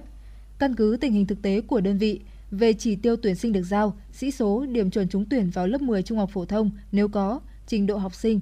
Các đơn vị xây dựng quy trình giải quyết thủ tục chuyển trường, thủ tục xin học lại nếu có, bảo đảm đúng quy định tại các văn bản hướng dẫn hiện hành và công bố công khai trên cổng thông tin điện tử của đơn vị. Ngân hàng Nhà nước vừa chỉ đạo các ngân hàng tăng cường hoạt động kiểm tra, kiểm soát nội bộ để phát hiện và xử lý nghiêm kịp thời các hành vi vi phạm trong hoạt động đại lý bảo hiểm, đặc biệt là hành vi gắn việc mua sản phẩm bảo hiểm không bắt buộc với việc cung ứng sản phẩm, dịch vụ ngân hàng. Đặc biệt, Ngân hàng Nhà nước đã thiết lập đường dây nóng 024 388 266 344 024 39 36 1017 email đường dây nóng cqttgsnh a sbv.gov.vn để tiếp nhận, xử lý thông tin phản ánh, kiến nghị của người dân và các cơ quan, doanh nghiệp liên quan đến hoạt động đại lý bảo hiểm của tổ chức tín dụng. Thưa quý vị, thời gian qua, tình hình tai nạn giao thông trên cả nước nói chung và thủ đô Hà Nội nói riêng vẫn có những diễn biến phức tạp, đặc biệt là vẫn xảy ra những vụ tai nạn giao thông nghiêm trọng và đặc biệt nghiêm trọng, gây thiệt hại về người và tài sản, để lại những hậu quả nặng nề.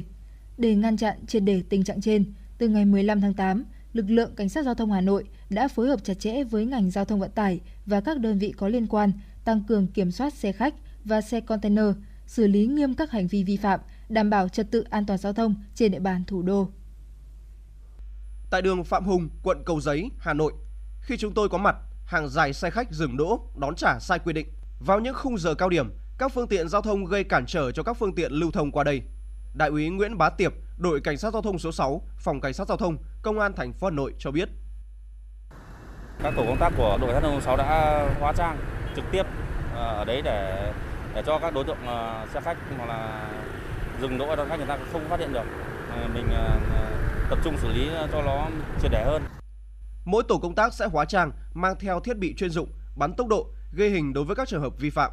Khi phát hiện vi phạm, sẽ thông báo cho tổ công tác xử lý công khai, dừng kiểm tra, xử lý.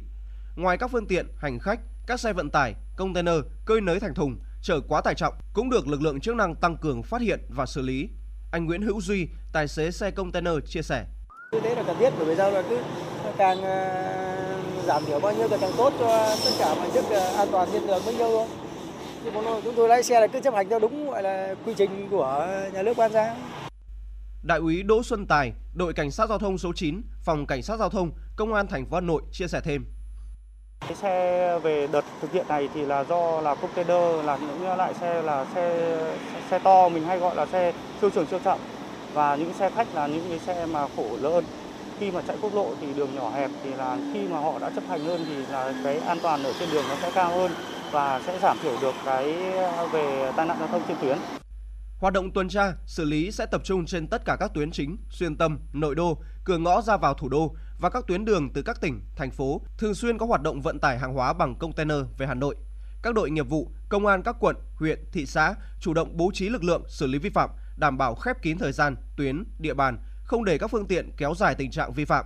Nói về việc triển khai các đợt cao điểm này, Thiếu tướng Nguyễn Hồng Kỳ, Phó Giám đốc Công an thành phố Hà Nội cho biết. Chúng tôi cũng đã phát động toàn dân trong việc phát hiện tố giác các hành vi vi phạm để gửi vào các cái trang Zalo hoặc các trang web của công an thành phố để thực hiện các biện pháp xác minh và xử lý.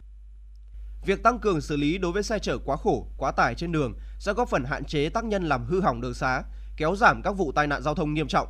Đây cũng là mục tiêu chính của đợt cao điểm tổng kiểm soát xe ô tô kinh doanh vận tải hành khách và xe ô tô vận tải hàng hóa bằng container. Đợt cao điểm sẽ được triển khai trên toàn quốc từ nay đến hết ngày 15 tháng 10. Thời lượng của bản tin pháp luật đến đây là hết. Cảm ơn sự chú ý lắng nghe của quý thính giả. Xin chào và hẹn gặp lại trong các bản tin sau.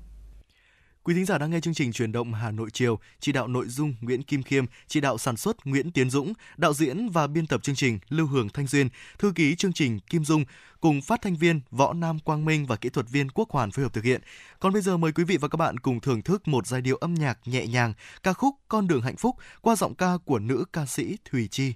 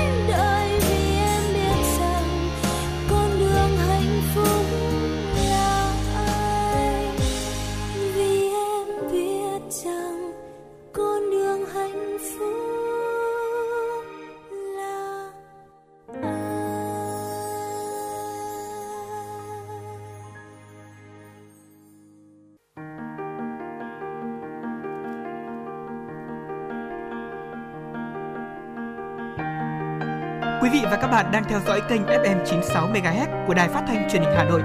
Hãy giữ sóng và tương tác với chúng tôi theo số điện thoại 024 3773 6688. FM 96 đồng hành trên mọi nẻo đường.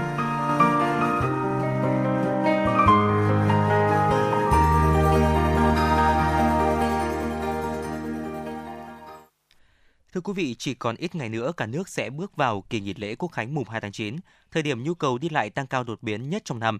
Nỗi lo đi lại tàu xe ùn tắc lại có nguy cơ tái diễn. Vậy các cơ quan chức năng, các doanh nghiệp vận tải và các địa phương đã chuẩn bị cho đợt cao điểm đi lại này như thế nào?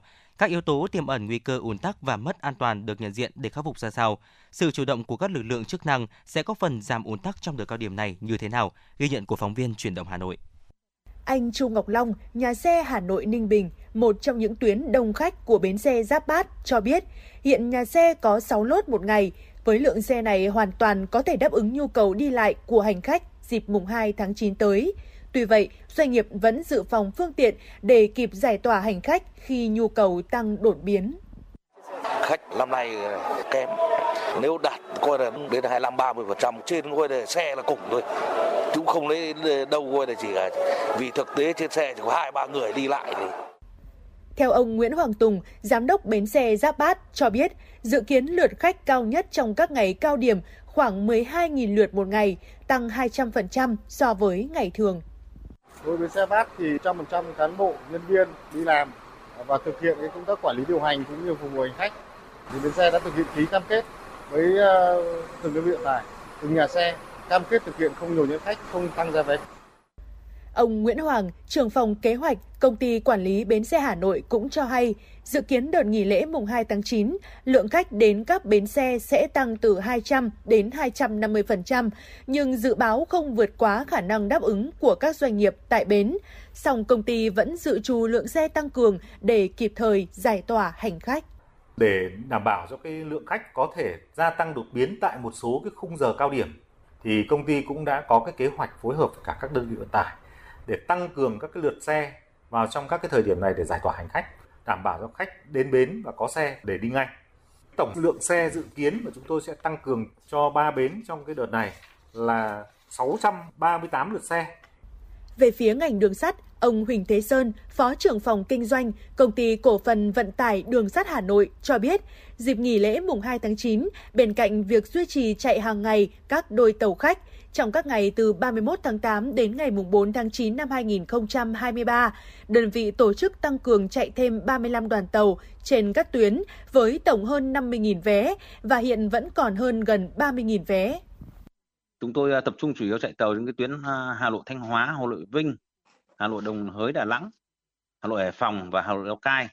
Để dự phòng trường hợp lượng khách à, tăng cao đột biến, công ty đã chuẩn bị toa xe, bộ phận quản lý hệ thống bán vé điện toán thường xuyên theo dõi số lượng vé bán để có kế hoạch lập thêm các đoàn tàu phục vụ khách theo yêu cầu từng tuyến từng ngày. Đối với lĩnh vực hàng không, tổng hợp từ báo cáo kế hoạch khai thác và nhu cầu vận chuyển của các hãng hàng không Việt Nam cho thấy tổng số chuyến bay các hãng dự kiến khai thác trong giai đoạn cao điểm nghỉ lễ mùng 2 tháng 9 là hơn 5.300 chuyến với hơn 1 triệu ghế, tăng khoảng 20% so với giai đoạn bình thường. Để tạo thuận lợi cho hành khách, các cảng hàng không trên cả nước đã chính thức sử dụng tài khoản định danh điện tử mức độ 2 VNeID với hành khách đi máy bay trên các chuyến bay nội địa từ ngày mùng 2 tháng 8. Về phía các lực lượng chức năng, ông Cao Văn Hiệp, Phó Tránh Thanh tra Sở Giao thông Vận tải Hà Nội cho biết, để hạn chế ùn tắc trong dịp nghỉ lễ Quốc khánh mùng 2 tháng 9, Thanh tra Sở đã có kế hoạch bố trí lực lượng tại 41 vị trí thường xuyên xảy ra ùn tắc giao thông vào giờ cao điểm. Ở khu vực các bến xe khách liên tỉnh, bố trí 7 vị trí chốt trực, phân luồng hướng dẫn giao thông, hạn chế ùn tắc giao thông khu vực cổng ra, cổng vào của các bến xe. Thanh tra sở đã chỉ đạo các đội thanh tra giao thông bố trí lực lượng ứng trực để thực hiện các nhiệm vụ xuyên suốt trong kỳ nghỉ lễ mùng 2 tháng 9 cũng như là huy động 100% quân số thuộc các cái tổ tham gia liên ngành có mặt đầy đủ để thực hiện các nhiệm vụ được giao theo kế hoạch. Bà Phan Thị Thu Hiền, Phó Cục trưởng Cục Đường bộ Việt Nam cho hay, đơn vị đã có chỉ đạo cho các khu quản lý đường bộ, các sở giao thông vận tải tăng cường công tác chuẩn bị để đảm bảo cho lưu thông trên các tuyến đường, đặc biệt là các cửa ngõ ra vào các thành phố.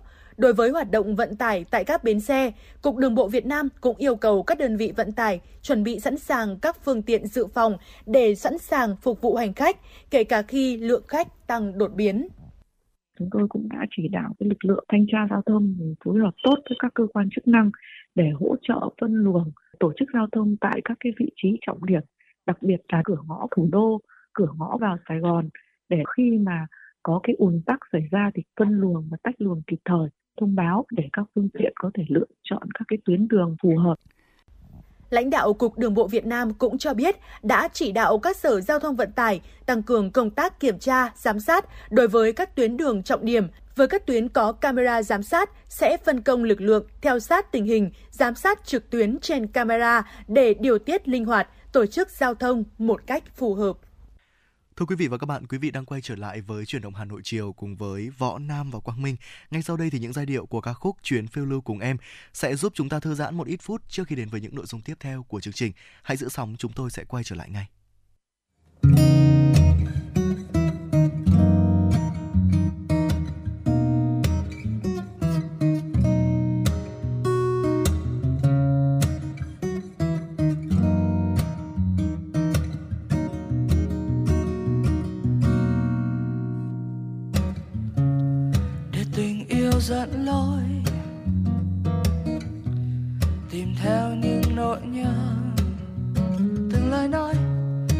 Dàng từ đôi môi.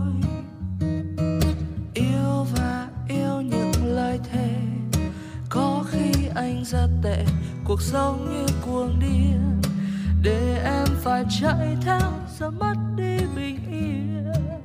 Chạy băng nhanh dưới ánh đèn, rời xa những gì gọi là thân quen. Vì anh biết mình thích chuyện trốn vào những nơi riêng tư đợi mong giây phút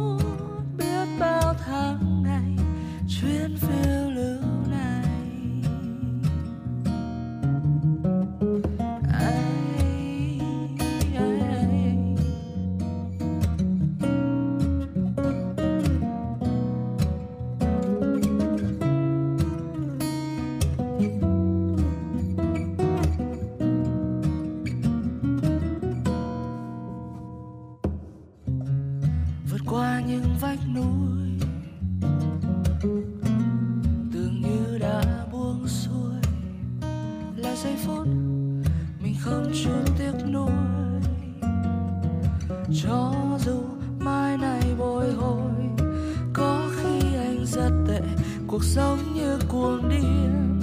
Để em phải chạy theo rồi mất đi bình yên.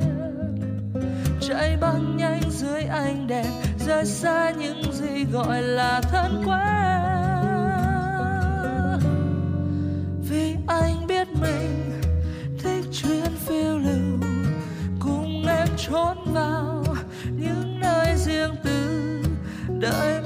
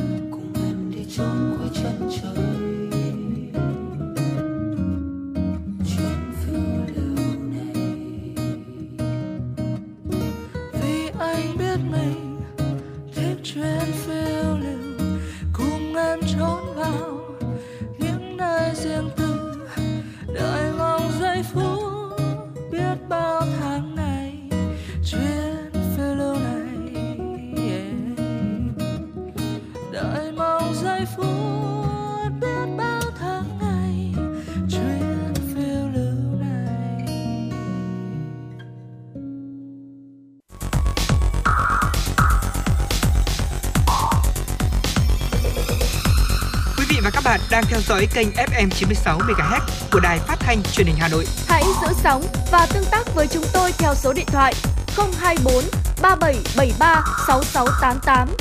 FM 96 đồng hành trên mọi nẻo đường. đường. Xin được quay trở lại với phần điểm tin. Thưa quý vị, vừa qua tại Trung tâm Văn hóa Việt Nam ở thủ đô Viêng Chăn đã diễn ra lễ khai mạc trưng bày chuyên đề Đất nước, con người và văn hóa Việt Nam. Đây là sự kiện được Bảo tàng Văn hóa các dân tộc Việt Nam và Trung tâm Văn hóa Việt Nam tại Lào phối hợp tổ chức nhân dịp kỷ niệm 61 năm ngày thiết lập quan hệ ngoại giao Việt Nam Lào, ngày mùng 5 tháng 9 năm 1962, ngày mùng 5 tháng 9 năm 2023 với hơn 200 tài liệu hiện vật, hình ảnh và tài liệu khoa học được giới thiệu trong trưng bày chuyên đề ban tổ chức mong muốn giới thiệu tới du khách tham quan tại Lào nói riêng và bạn bè quốc tế nói chung những hình ảnh đẹp về thiên nhiên, đất nước, con người và sự thống nhất trong đa dạng của văn hóa truyền thống của 54 dân tộc Việt Nam. Bên cạnh đó, nội dung trưng bày cũng truyền tải những hình ảnh khắc họa rõ nét quan hệ hữu nghị vĩ đại, đoàn kết đặc biệt và hợp tác toàn diện giữa hai đảng, hai nhà nước và nhân dân hai nước hơn 60 năm vừa qua. Kỷ niệm 78 năm Cách mạng tháng 8 và Quốc khánh mùng 2 tháng 9, Ủy ban nhân dân tỉnh Bắc Ninh tổ chức chương trình hát dân ca quan họ trên thuyền và các hoạt động văn hóa kích cầu du lịch năm 2023 tại khu vực Làng Diềm, phường Hòa Long, thành phố Bắc Ninh. Với chủ đề Lời ca dân Bác, chương trình hát quan họ trên thuyền sẽ diễn ra vào tối mùng 1 tháng 9 tại Hồ Vua Bà, trước cửa đền cùng giếng ngọc với sự tham gia của tập thể nghệ sĩ, diễn viên nhà hát dân ca quan họ Bắc Ninh, đây là hoạt động văn hóa có ý nghĩa nhằm tuyên truyền, giới thiệu, quảng bá nét đẹp, nét văn hóa đặc trưng của quê hương quan họ Bắc Ninh đến với đông đảo các tầng lớp nhân dân trong và ngoài tỉnh, đáp ứng nhu cầu văn hóa tinh thần của nhân dân. Qua đó khơi dậy niềm tự hào về truyền thống văn hóa quê hương, nâng cao ý thức trách nhiệm trong bảo tồn, phát huy giá trị văn hóa của di sản. Bên cạnh đó, hoạt động này còn góp phần thực hiện với cam kết UNESCO, góp phần bảo tồn đưa dân ca quan họ ngày càng phát triển trường tồn và lan tỏa. Theo ban tổ chức, hoạt động văn hóa kết cầu du lịch được tổ chức từ ngày 30 tháng 8 đến ngày 1 tháng 9, gồm giới thiệu các tour tuyến, điểm du lịch của tỉnh, trưng bày giới thiệu các sản phẩm làng nghề truyền thống, trưng bày giới thiệu sản phẩm ô cốp, biểu diễn múa rối nước từ 16 giờ đến 18 giờ ngày 1 tháng 9, với sự tham gia của các nghệ nhân câu lạc bộ dối nước Luy Lâu, thôn Đồng Ngư, xã Ngũ Thái, thị xã Thuận Thành. Ngoài ra tối mùng 1 tháng 9 tại làng Diềm, Ủy ban nhân dân thành phố Bắc Ninh tổ chức hoạt động giao lưu âm nhạc đường phố, nhảy dân vũ, trò chơi dân gian, các gian hàng dịch vụ để phục vụ người dân và khách tham quan khi đến với Bắc Ninh. Cửa khẩu số Lào Cai đã rút ngắn thông quan thời gian xuống chỉ còn dưới 2 phút một phương tiện. Theo ông Vương Trinh Quốc, trưởng ban quản lý khu kinh tế tỉnh Lào Cai, do mới bắt đầu vận hành giai đoạn 1 nên cửa khẩu số vẫn còn nhiều vấn đề cần tiếp tục cải thiện và khắc phục. Tuy nhiên, hiệu quả ngay từ đầu đã thể hiện rõ rệt, cả chính quyền và doanh nghiệp đều có lợi. Các doanh nghiệp ngoài việc được hưởng lợi về thời gian còn thuận lợi trong giải quyết thủ tục hành chính, công khai, minh bạch. Thông tin chung được chia sẻ cho nhiều ngành để tránh doanh nghiệp phải khai báo nhiều lần trên cùng một trường thông tin. Ngay sau khi xảy ra hiện tượng cá chết lác đác trôi giạt vào ven bờ hồ khu vực đường Nguyễn Đình Thi, Trích Xài Thanh Niên, Ủy ban nhân dân quận Tây Hồ đã phối hợp với Sở Xây dựng chỉ đạo Trung tâm Quản lý hạ tầng kỹ thuật số thành phố Hà Nội, Sở Xây dựng đôn đốc công ty trách nhiệm hữu hạn một thành viên thoát nước Hà Nội theo dõi, kiểm tra và tăng cường thu vớt xác cá chết để đảm bảo môi trường và mỹ quan đô thị. Số cá chết thu gom được bình quân khoảng 50 kg một ngày, chủ yếu là cá trôi, cá mè, các chuyên gia sơ bộ xác định một số nguyên nhân là do thay đổi thời tiết, thiếu không khí, hàm lượng oxy trong nước giảm, chất lượng nước ô nhiễm, có khí độc do bùn hoặc tảo gây nên. Thời gian tới thì Ủy ban nhân dân quận Tây Hồ tiếp tục chỉ đạo Ủy ban nhân dân các phường xung quanh hồ và các đơn vị chức năng tiếp tục theo dõi phối hợp đôn đốc công ty trách nhiệm hữu hạn một thành viên thoát nước Hà Nội tăng cường thu vớt xác cá chết từ xa trước khi giạt vào bờ nhằm giảm thiểu ô nhiễm nước hồ và bảo đảm cảnh quan, tăng cường lực lượng từ Ủy ban nhân dân các phường và các đơn vị khác nhau tham gia phối hợp thu vớt xác cá chết nếu cá chết nhiều. Thưa quý thính giả, đồng phục học sinh là cách để trường thể hiện phong cách riêng, đồng thời dễ quản lý học sinh, tạo môi trường học tập bình đẳng và đoàn kết. Tuy vậy, việc mỗi trường một kiểu đồng phục đã phần nào tạo thêm áp lực tài chính đầu năm học cho không ít gia đình, đặc biệt với những phụ huynh là công nhân, lao động nghèo. Ngay sau đây, mời quý vị thính giả chúng ta cùng lắng nghe phóng sự do phóng viên của chương trình thực hiện. Hiện nay, hầu hết các trường đều có đồng phục riêng và đó cũng là xu hướng phù hợp với nhu cầu thực tế và thị hiếu vào năm học mới, chi phí cho đồng phục của mỗi học sinh là một khoản chi bắt buộc không nhỏ với nhiều gia đình.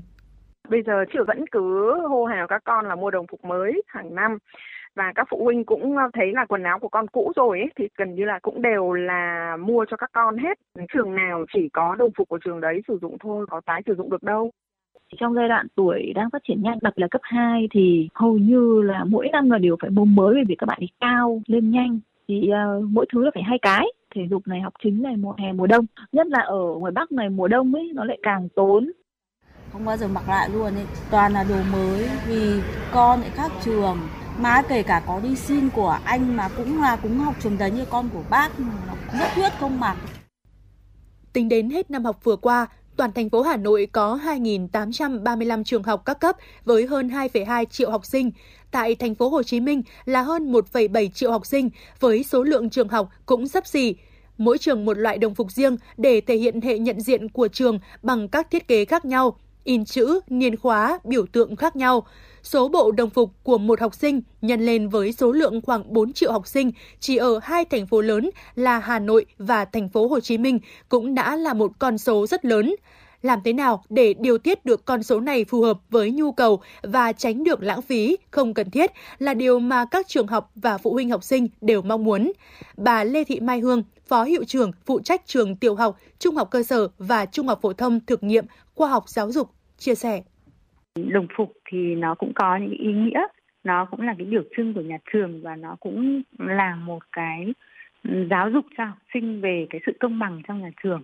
Và cuối năm thì, thì những em mà có những cái đồng phục hoặc là quần áo mà không mặc vừa nữa thì thường là cũng có một cái buổi quyên góp lại giặt sạch sẽ gói vào trong túi để mang đi tặng lại cho các bạn học sinh khác. Thế thì năm nay thì có phát động một cái phong trào là sử dụng những cái đồng phục cũ thì đây cũng là một cái mà trường chưa làm Đặc biệt với các học sinh chuyển cấp, chuyển trường, số lượng những bộ đồng phục không sử dụng đến sẽ nhiều hơn. Việc xử lý sau khi không sử dụng nữa cũng là một vấn đề mà hiện nay phần lớn các trường học và phụ huynh vẫn chưa quan tâm tìm ra giải pháp. Thực sự nó cũng là một cái chân trở của mình khi mà mình soạn cái đống đồng phục của con ấy. Ờ, mình cũng đang không biết là phải cho đi đâu. Nhắn tin hỏi người ta thì mình thực tế là đầu mình hơi ngại. Chỉ cho quần được thôi, còn áo không cho được. Áo in hết logo rồi. Sự là nó thật là phí phạm luôn. Mình xử lý ra môi trường thì nó cũng ảnh hưởng đến môi trường. Theo anh Đinh Đăng An ở quận Hà Đông, Hà Nội, chi phí để mua đồng phục cho các con vào năm học mới chiếm một tỷ lệ khá lớn trong các chi phí đầu năm.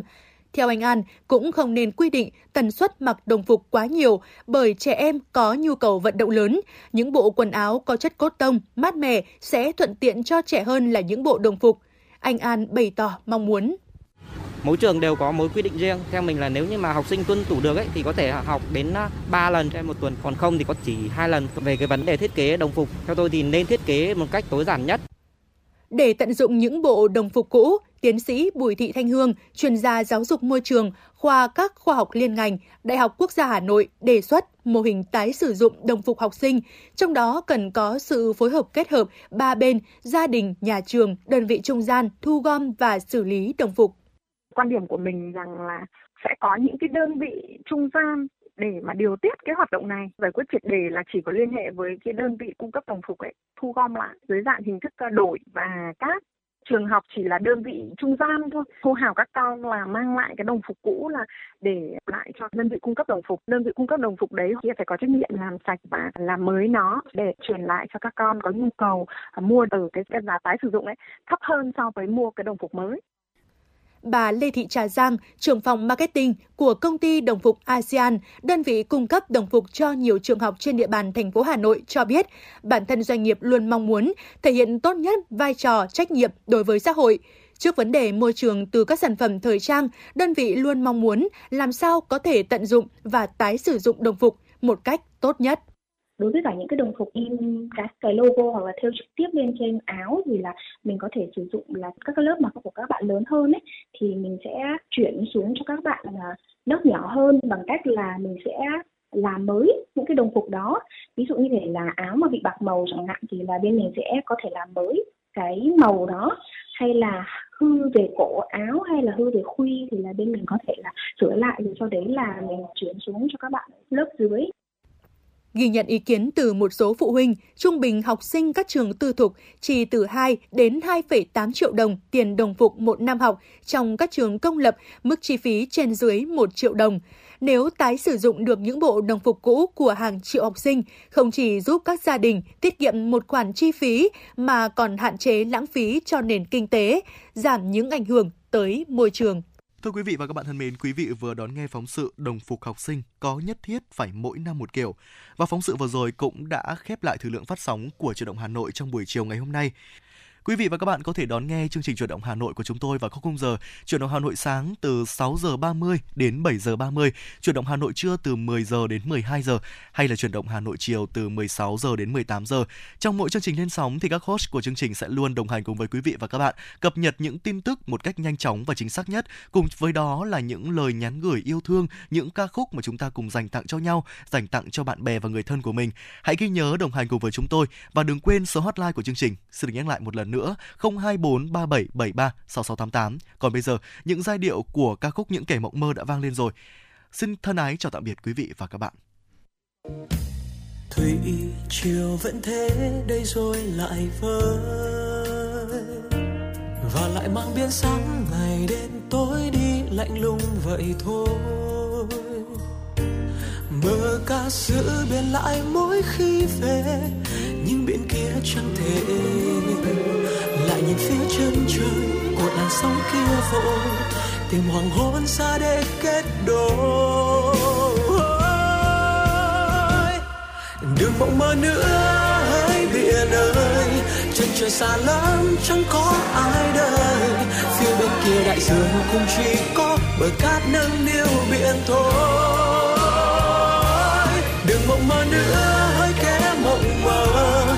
Trời tận nơi có vũ trụ bao la. Hoàng hồn đó chỉ là tình tia sáng mong manh từ nơi xa. Và chỉ có anh bên em, kế bên em khi gục ngã. Oh.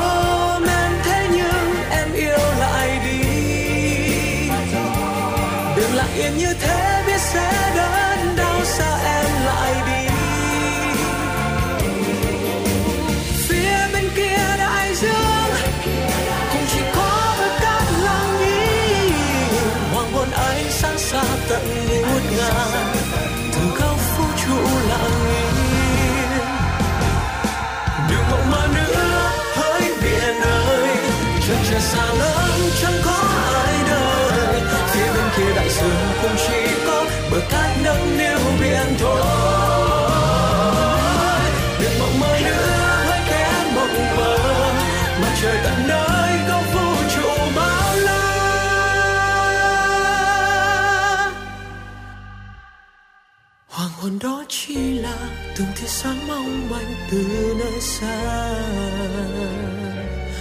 Và chỉ có anh bên em kế bên em khi gục ngã.